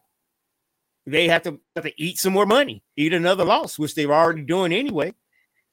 But but but the way I see it, right? it's, they have uh, to get, like you said, Frank Vogel said he's not married to Ayton. what what what contribution is Bertans and Hardaway Jr. going to make? Mm-hmm. Because first of all, Hardaway Jr. is a perimeter player. He's not going to take shots The away from. Booker or KD. and then you know Bertans, he's not going to The take shots bench. away from They're going to Hardaway. the bench. I mean, away from uh, Booker or KD. So the Mhm. focus is still going to be them. So those guys are just going to be on the team. Right. And that's the thing. I, I'm, I again, I, I understand how on much you want to get rid of. and that's what I- the Suns I don't understand have. how much you want to get rid of him, but that particular rumor, I can't. I, I don't- see even at number ten. You, you're not getting a great player at number ten. You can get a developmental player, and it's uh, right now. It's not a whole lot of bigs. rumors. It's not a whole lot of bigs in the uh, college ranks coming out anyway. That can And help. And also, Phoenix like- Phoenix doesn't have a uh, they, they don't have a good power forward. So Mhm. losing Ayton, then they won't have a good center or a good power forward. all you got is They a two just- and three. Yeah, all you got is a two and three. And, and Chris uh, Paul is 137 years old. and a And half. he's born the same year as Rod.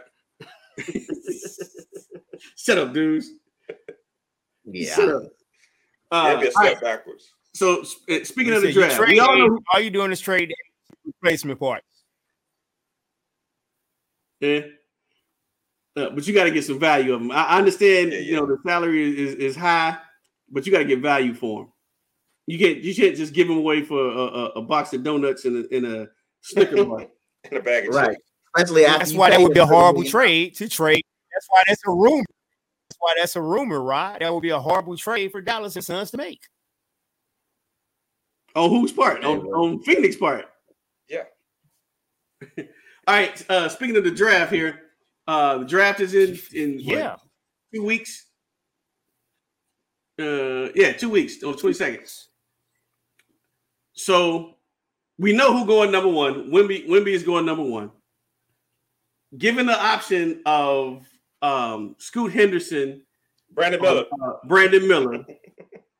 In this case, for the number who who got uh, Charlotte for Dudes boys. Dudes, who you picking? Brandon Miller. That easy. That That easy. quick. that easy. Yeah. Well, you know they lost uh, they lost Miles Bridges, so he was like the finisher to um uh LaMelo. What I can't even say that because LaMelo jacked so many threes now.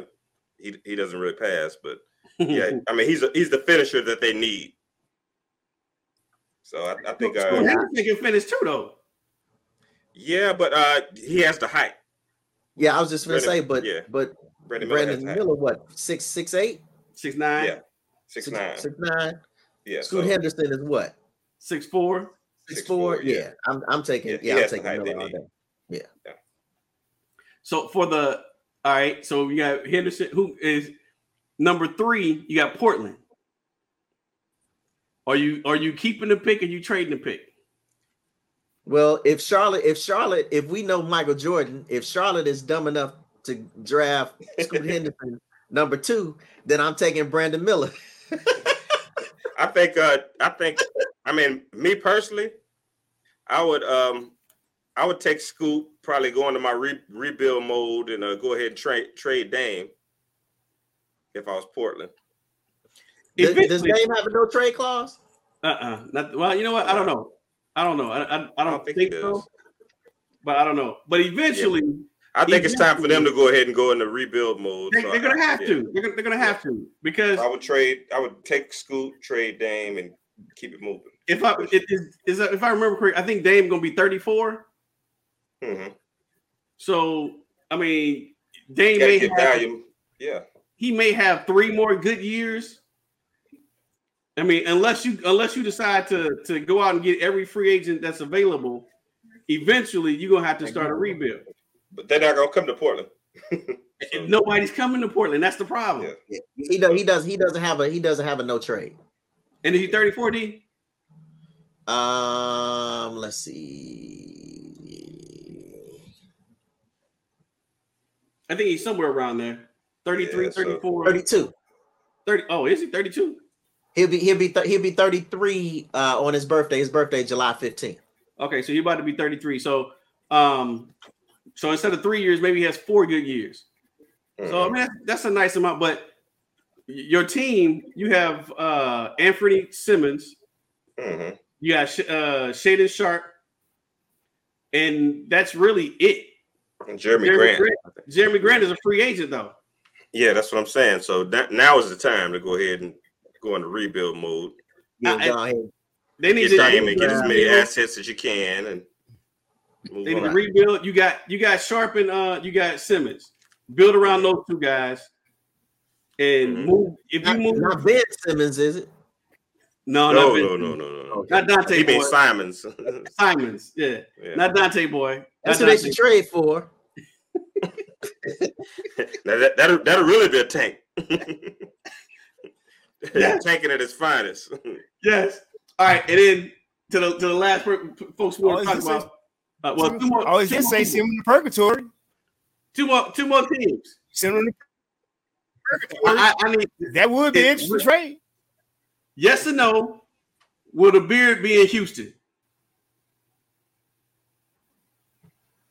Um, if I was Houston, I think Houston, Houston would be uh, foolish to make that trade to bring him there uh, with those uh, younger guys because you know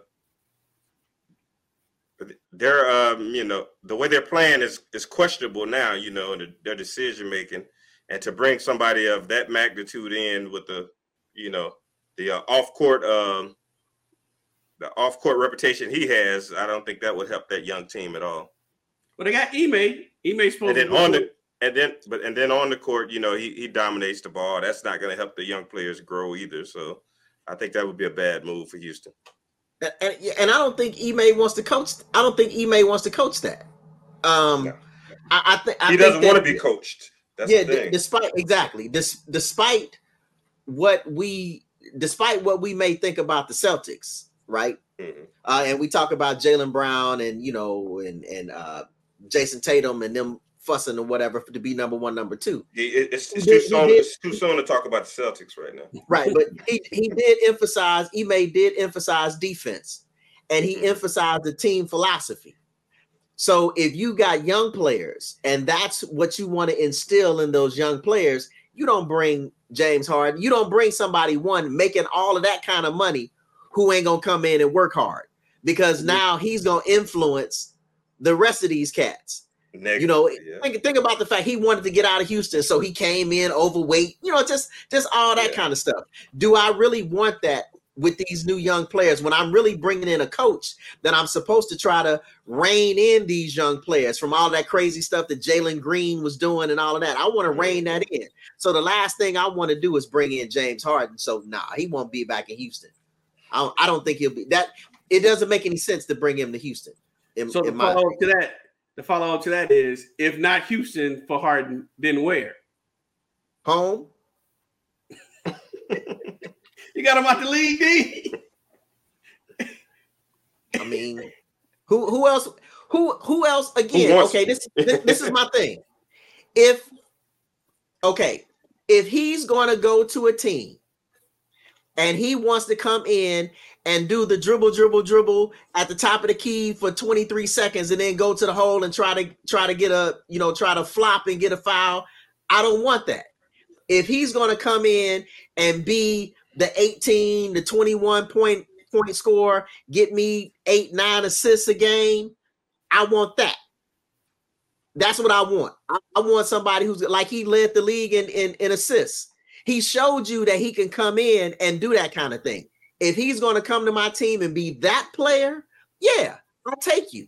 But if you're going to come to my team so you can average 40 points a game, shooting the ball 30 times a game, and all you want to do is hold the ball and not pass, then nah, you can go home and then with that. and then score nine points in the playoff game. Right.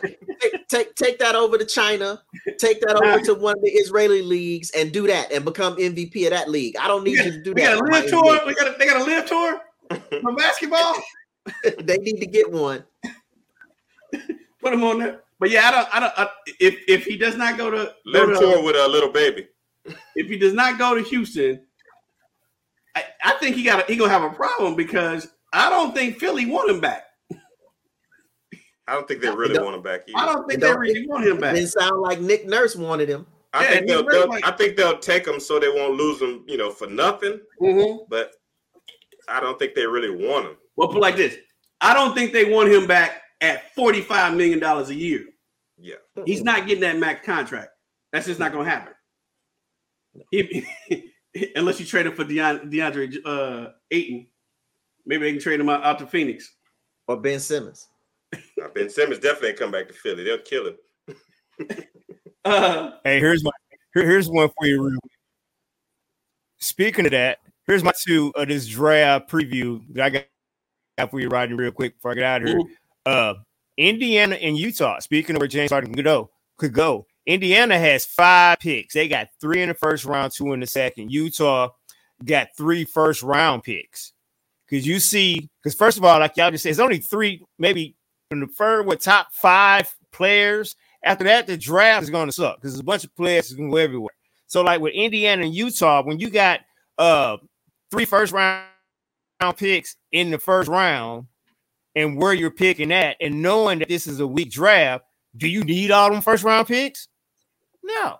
But going back to Indiana and DeAndre Ayton on the team we talked about that should have took him, have there. Could you see Indiana trading some of them picks to Philly, Fairhead, and we're talking about Harden, or even Utah? Well, Harden wants to go back to Houston. See, that's for think it's gonna come down to this draft. sure You're gonna see a lot of these Indiana. teams that his trade notes. he not go- Harden. Harden is not going to Indiana. yeah, he, That- he's that going, ain't gonna part of the reason he's going to Houston is for the Well, I- nightlife. Does he have? A, well, that's is he a free agent or is he still under contract, Dorian? No, he's, he's going to be a free agent. He's a free He should be a agent. free agent. He's going to be a free agent, so he he'll be able to cho- choose where he wants to go. Gonna be a free And- agent. Yeah, he he. So the option he has, Let him walk. Let him the walk. option he has it, to to make the kind of money that he want, he got two options, and that's San Antonio Spurs, who got like sixty million dollars in Go to Indiana. and uh, Houston, you know- Houston Rockets. You know what I thought about Rod? what's that? Maybe the Clippers. True, true. The Clippers will have to do a signing trade. Who they trading? What? Oh, the Clippers got a deep team though. Yeah, but the only ones making Think making about it. real money. The only one that's making real money is Paul George I see and uh. Kawhi. So what? I like Westbrook that. a- I like that San is West- Antonio. I like is that Westbrook San a free Antonio idea. With, with I like that San no idea. Oh, Pop ain't gonna take no hard. Uh, hard. Oh no, he, he ain't gonna. He, Pop will never take it. Pop, Right. Pop is a disciplinary, so he'll never go with that. yeah, dude, That's Westbrook is a free agent. Yeah, see, Westbrook- Westbrook's a free agent, so he's coming off the books. But see, he, he didn't have no money. He only signed a, a minimum contract with the Clippers. Um, when they when they traded him to to uh, Utah, Utah you know bought him out of his contract, so he signed with them for the, for the minimum. I'm trying to figure out the places Harden will go for that nightlife, and so L.A. Yeah, I mean, you make me able do a a, a, a Harden for Phoenix. D'Lo and put him with the Lakers. Yeah, So that that's a possibility. But Phoenix. Uh, K- I don't I don't think KD want to deal with Harden. no KD don't want Harden no more. They fell out. He, he don't want Harden no more. But I still I do it if I'm if I'm Hey, that's Phoenix, that's, it's, that's another. I'm glad y'all brought it up. So, would you rather if you're KD, if you're KD, would you rather put up with Harden or Westbrook? That's a great. I'm glad y'all brought that up. ooh, Westbrook. If you had to Right pick between now? two players, that basically the same position. I, I would say Which one of Westbrook. them headaches would you take if you was Phoenix? I would say Westbrook. Westbrook. Westbrook plays hard, mhm. Yeah, West and West Westbrook gonna play D. and you can count on Westbrook. Right? I- I'm going. I'll go to Westbrook. Who you got, also. Rodney? Again, James Harden. You have to pick one of those two. um, Westbrook. Who had- James Harden. James Harden i- is Like, like D said. Like Dorian said, if Hard, if I, if you gave me, if you gave me Harden, and I got uh, uh the twenty point twelve assist Harden, I'll take that over over uh Westbrook. I still wouldn't take him. He's unreliable in the playoffs. Anything other than that, but see, I don't, I don't need him to be the be the Superman in the playoffs because I got Booker and I got Durant. I would I say need I need 20 and 12. because Westbrook is going But to see, play. he's, he's too ball dominant to be unreliable. defense. I don't have a problem with Westbrook get out there and start but he's going to play defense. So But- I would even no- take Westbrook over Chris Paul as another viable option for the Suns to look at. That's why I posed that Okay, question to you guys. If you had to take Unfortunately, y'all a gonna- headache y'all to come back with Chris Paul. to get with Durant, which of them two would you rather Yeah. have? Yeah, y'all, y'all gonna be stuck with Chris Paul, man. Yeah, he We're gonna be stuck with going Chris nowhere. Paul. Yeah, he's too old. Ain't He nobody. ain't going nowhere. And don't nobody want him, I said they- and you can't Well- cut him. they- You're not gonna cut him. They're not gonna cut him. All right. So our last last topic of discussion we know. uh, comes from the world of boxing, and we had uh, Gervonta Davis, who just won. Who just won? What was that? Two weeks ago? What was that fight? Two That weeks about, ago? about a month ago now. Was about a month? Yeah, ago? something like that. All right. Um, The two well, yeah. whatever case, he, he just won. Uh, that was like three weeks ago. and uh, he had a he had an incident where it was a hit was it a hit and run or whatever. He injured four people, and the judge gave him you know uh, house arrest for ninety days. Six weeks ago, it was April 22nd. Yeah. What? Oh, okay. So he had uh, all he had to do was serve ninety days at home. Damn. 90 days at home. And uh, it was supposed to be in the in the home of his trainer. But uh, they, you know, he had a tether on, and you they went to a realized strip club, I'm I'm signing off right now. no, it wasn't a strip club, wasn't a strip club. But well, it depends if he's getting lemon pepper wings, D.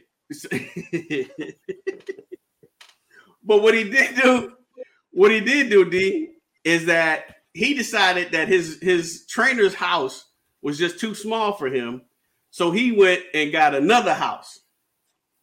Even though he's supposed to be, no, his court paper said he's supposed to be in the house of his trainer. He went and got another bigger house because he said he needed more space for his um, security detail I agree. Yeah. right? So because they couldn't they couldn't all be in the trainer's house. you know? Entourage. So he went and got this other house and didn't tell nobody about it. Right. We need sound effect right here. I was thinking the same thing. There you go. oh, that's it. You gotta, you gotta oh. stop now, huh? you don't want to stop it. so he he he he basically said he thumbed his nose at the court and decided, look, I don't, I ain't telling y'all nothing. I'm going. I don't. I don't care. I'm going to live at this other place. The courts found out. So what did they do? The, the, the judge was pissed because I just had this conversation with you. I just gave you. pr- I should have put your butt in jail from the the original get go of this case, but I gave you the benefit of the doubt because you're a boxer. You're a boxer. You know, you you Mhm. coming here claiming you go you you go do better, blah blah blah. But then you still go do have seen the error of my ways. Yeah, you go do what it, what you want to do. So now the judge said, okay, since you don't want to live in that spot, come live in this one for the next 90 days. I got an even smaller spot for you. Come come live in this one for the next 90 days. And I bet you his security detail ain't with him now. They ain't with him now. Mm-mm. Oh, it, it certainly ain't enough room in, in, in that space. They probably still in that same spot he bought. It ain't enough. The judge room, like, it ain't oh, enough we room. got security. We have private security for you. We This got time he wanted- security. He, he bought himself Like, a whole just- different big house. Like, we got our own private security. We're sending you. Hey, look, he, he gonna have a roommate like Chris Tucker when he said, uh, yeah, man, he gonna and so he gonna grab me, man. How, how did he grab you? he grab you like this? No, man. Right. He got he got a big house. I. he got the real big house. Stupid. So it, it, it just goes to it, it, Idiot. we talked we talked a lot about at um you know at the beginning of our when we first started our po- podcast about um these And a lot of athletes that, that feel entitled that they don't have to live by the rules that are presented before them. You know i don't have to uh, you know i can i can drive 150 miles an hour on this freeway because the rules don't apply to me. Or um you know whatever it is the rules don't apply to you. This guy has the same same I can pull out my I can pull out my pea shoot anytime I want on Twitter. exactly, and y'all ain't gonna do nothing to me. So Gervonta Davis, welcome to your new home address for the next ninety mm-hmm. days. And to our last subject, you know, we we actually skipped over this, but we do have to talk about this because Falls right in line on idiots. for the for the the same as the other idiot. For the last few weeks, we've been talking about this boy. I, I just don't know what to say about him no more. Um, so apparently, our our, our boy Ja Ja Morant, point guard for the Memphis Grizzlies, who a few weeks ago, for the second time, filmed himself uh, displaying guns on Instagram. First thing we told him, get off the Instagram. Get off social media altogether. It ain't helping you, John. It ain't helping you. But now we find out that uh, during the investigation by the NBA, there's even more stuff than just the two videos that we have of Ja. One with his pea shooter, another one with the with the uh, uh, in his his friend's car. So the question is, uh, what will the commish? What will Adam Silver do to Ja? D Dub, you my resident NBA expert. What you been hearing? Um, well, we all know that uh, Adam Silver said he was going to wait till after the finals because he didn't want to diminish, uh, you know, anything that was going on in the finals and the accomplishments of the players that are currently playing and the, the teams that are currently in there. But uh, I still think it's going to be a substantial uh, suspension. I think it's going to be, uh, and then w- with him saying that he found, you know, that he, uh, you know, he has some new findings of some uh, more discretions. I think it's going to be rather substantial. I think uh, before, I I said I said initially I said a year, but I know you guys said like 25, 30 games or whatever. No, we, we, we all agreed on 40. Y- Yeah, y'all yeah y'all agreed on forty. I said a whole year. He he needs time to get his mind right. So you know Oh, you got to make them feel it. I said, But uh, but I said a year. But like I, like I, I James, go with a year. like James Brown told uh Mr. Mr. Bird at uh in the rehearsal, it's gonna cost you half a yard, Mr. Bird. Mr. Bird. Bird, that's gonna cost you half a yard. yeah, I think it's gonna be 50. I don't think I still don't think it's gonna be the whole season. Hey, Rodney, Well, I don't think it's gonna be the whole season. I think it's gonna be I think it's gonna be more than more than half. So that's what I think it's gonna be So- 50 games, 50 to 60 games. I want him to put the pound, lay that pound down on him. So He lied to on the the final commission. note, Because- Gilbert Arenas set the going back, precedent. said more information came out. Yeah. Uh, so more, you said right, more information came out. You remember, guys, if you watched that Jalen Rose interview, that uh, interview did with Jalen Rose, and he was when he lied in an interview, one of the quotes that I still remember to this day. Uh, I can't speak about the doctors is, is in legal terms, but all the truth will come out. So he was already under NBA's uh, NBA's watch anyway for other stuff that's been kind of swept under the rug, which he pointed out in an interview with Jalen Rose of all the other situations he's been involved in. So now that's what you just spoke of. Adam Silver's putting all this together. You know, you're like, you know what? You've been a headache, Mhm. and that's why I think he's going to get a year suspension. so so to me, to the, learn the hard way to go back. Davis can't be going out here just running around acting like they can do what they want. Not once, not twice for this piece shooter, but he's at other situations involved with violent situations. So on that note, one year, Senator jail. You you and your Slam delay man be killing me. But um, the the one thing that that struck me from Alan, Adam Adam Silver's uh, interview was when he said that uh, the NBA the the root the thing that the thing that they were using had nothing to do with the legal the legal part. So they don't, it doesn't doesn't matter that what he did was actually Wasn't quote unquote legal. Mhm. It's if against what the NBA believes in and stands for. So Right. because of that, he go he gonna hit him. He gonna hit him hard. Um, and the thing about it, you you you don't want you don't. I never want another man to lose any money. You know, it, it's too especially a brother. You don't want him to lose no money, man. But at the at a Right. certain point, at a certain point, bruh, you got to you got to learn from from your misdeeds. Like dude said, you, you you know if if they just if they just give you a little little slap, a twenty game suspension, that's not Yeah. gonna hurt you. Yeah, like they just did here. They just gave him a little tap, a slap on the wrist. Yeah, that, And that's it not gonna hurt you. And it's, ran it's out the same gonna, thing. it's, it's not gonna make you stop doing what you're doing. So uh and and then like dude said, you you blatantly just said, you know, thumb your nose at the commissioner, lie right Oh, to yeah, his face. And then, and even even even if you go back to the things that he was talking about in the, in the interview with Jalen Rose, those things occurred before Mm-hmm, Mhm. those incidents. mm-hmm. So the fact that though though you had those incidents in play when you was holding a little gun at the club and you only got an eight game suspension then that Mhm. should have been as as uh, Eddie Murphy said that should have been a hit and a half for your ass. Mhm. But now you done done something else and they done uncovered some other stuff Even more too. stuff. Even stuff. more stuff. So again, that's why I say this going again, I still don't think it's gonna be a whole year. I think it's gonna be more than that eight, obviously more than that eight. I don't think it's going to be for the whole year. I really think it's going to be about 50 or 60 games. I think he's going to give him the opportunity to come back sometime during the season.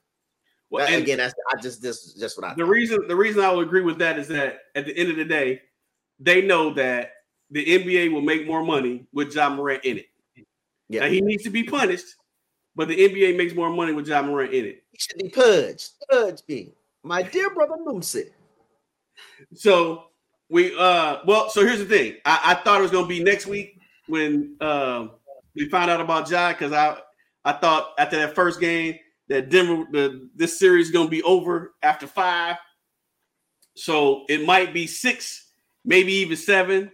I would love to see seven, but uh that's just because I hate when basketball season over because I got what another two months to wait before football actually start.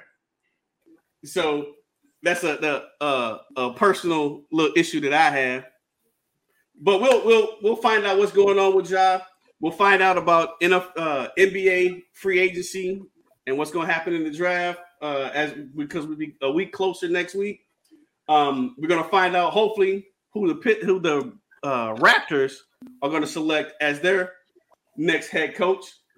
Um, I'm pretty sure we're to find out more information about the LIV and the PGA and the DP World Tour, their mer- merger. They'll probably to let us know what their new name is and what their direction is going to be. So those are things that we're going to look forward to in the the coming weeks, days, and months. Um, we want to thank each and every one of you for joining us this week. We've had a wonderful I'm so time. glad we had this time together. Wonderful time. Wonderful time. So for D Almighty, for Geechee Dan, for Dudes, and for me, Rod D. If you like what we said, cool. But if you didn't, Basketball is my favorite sport. that's the wrong button. Who's that play? But basketball is my favorite sport. That's I just wanted y'all to know that. Pride Month. I just wanted y'all to know that basketball is my favorite sport. Those guys that represent Pride Month. Oh, what's going on here, Rod? Look at here. Look at here. hey, D dudes. Kiss it. Guess what? We are out. Don't blame it on sunshine. Don't blame it on the moonlight. Don't blame it on the good times. Blame it on the boogie. Don't blame it on the sunshine. Don't blame it on the moonlight. I don't blame it on the good times. Blame it on the boogie. Sunshine, sunshine, moonlight, moonlight, good times. Blame it on the boogie.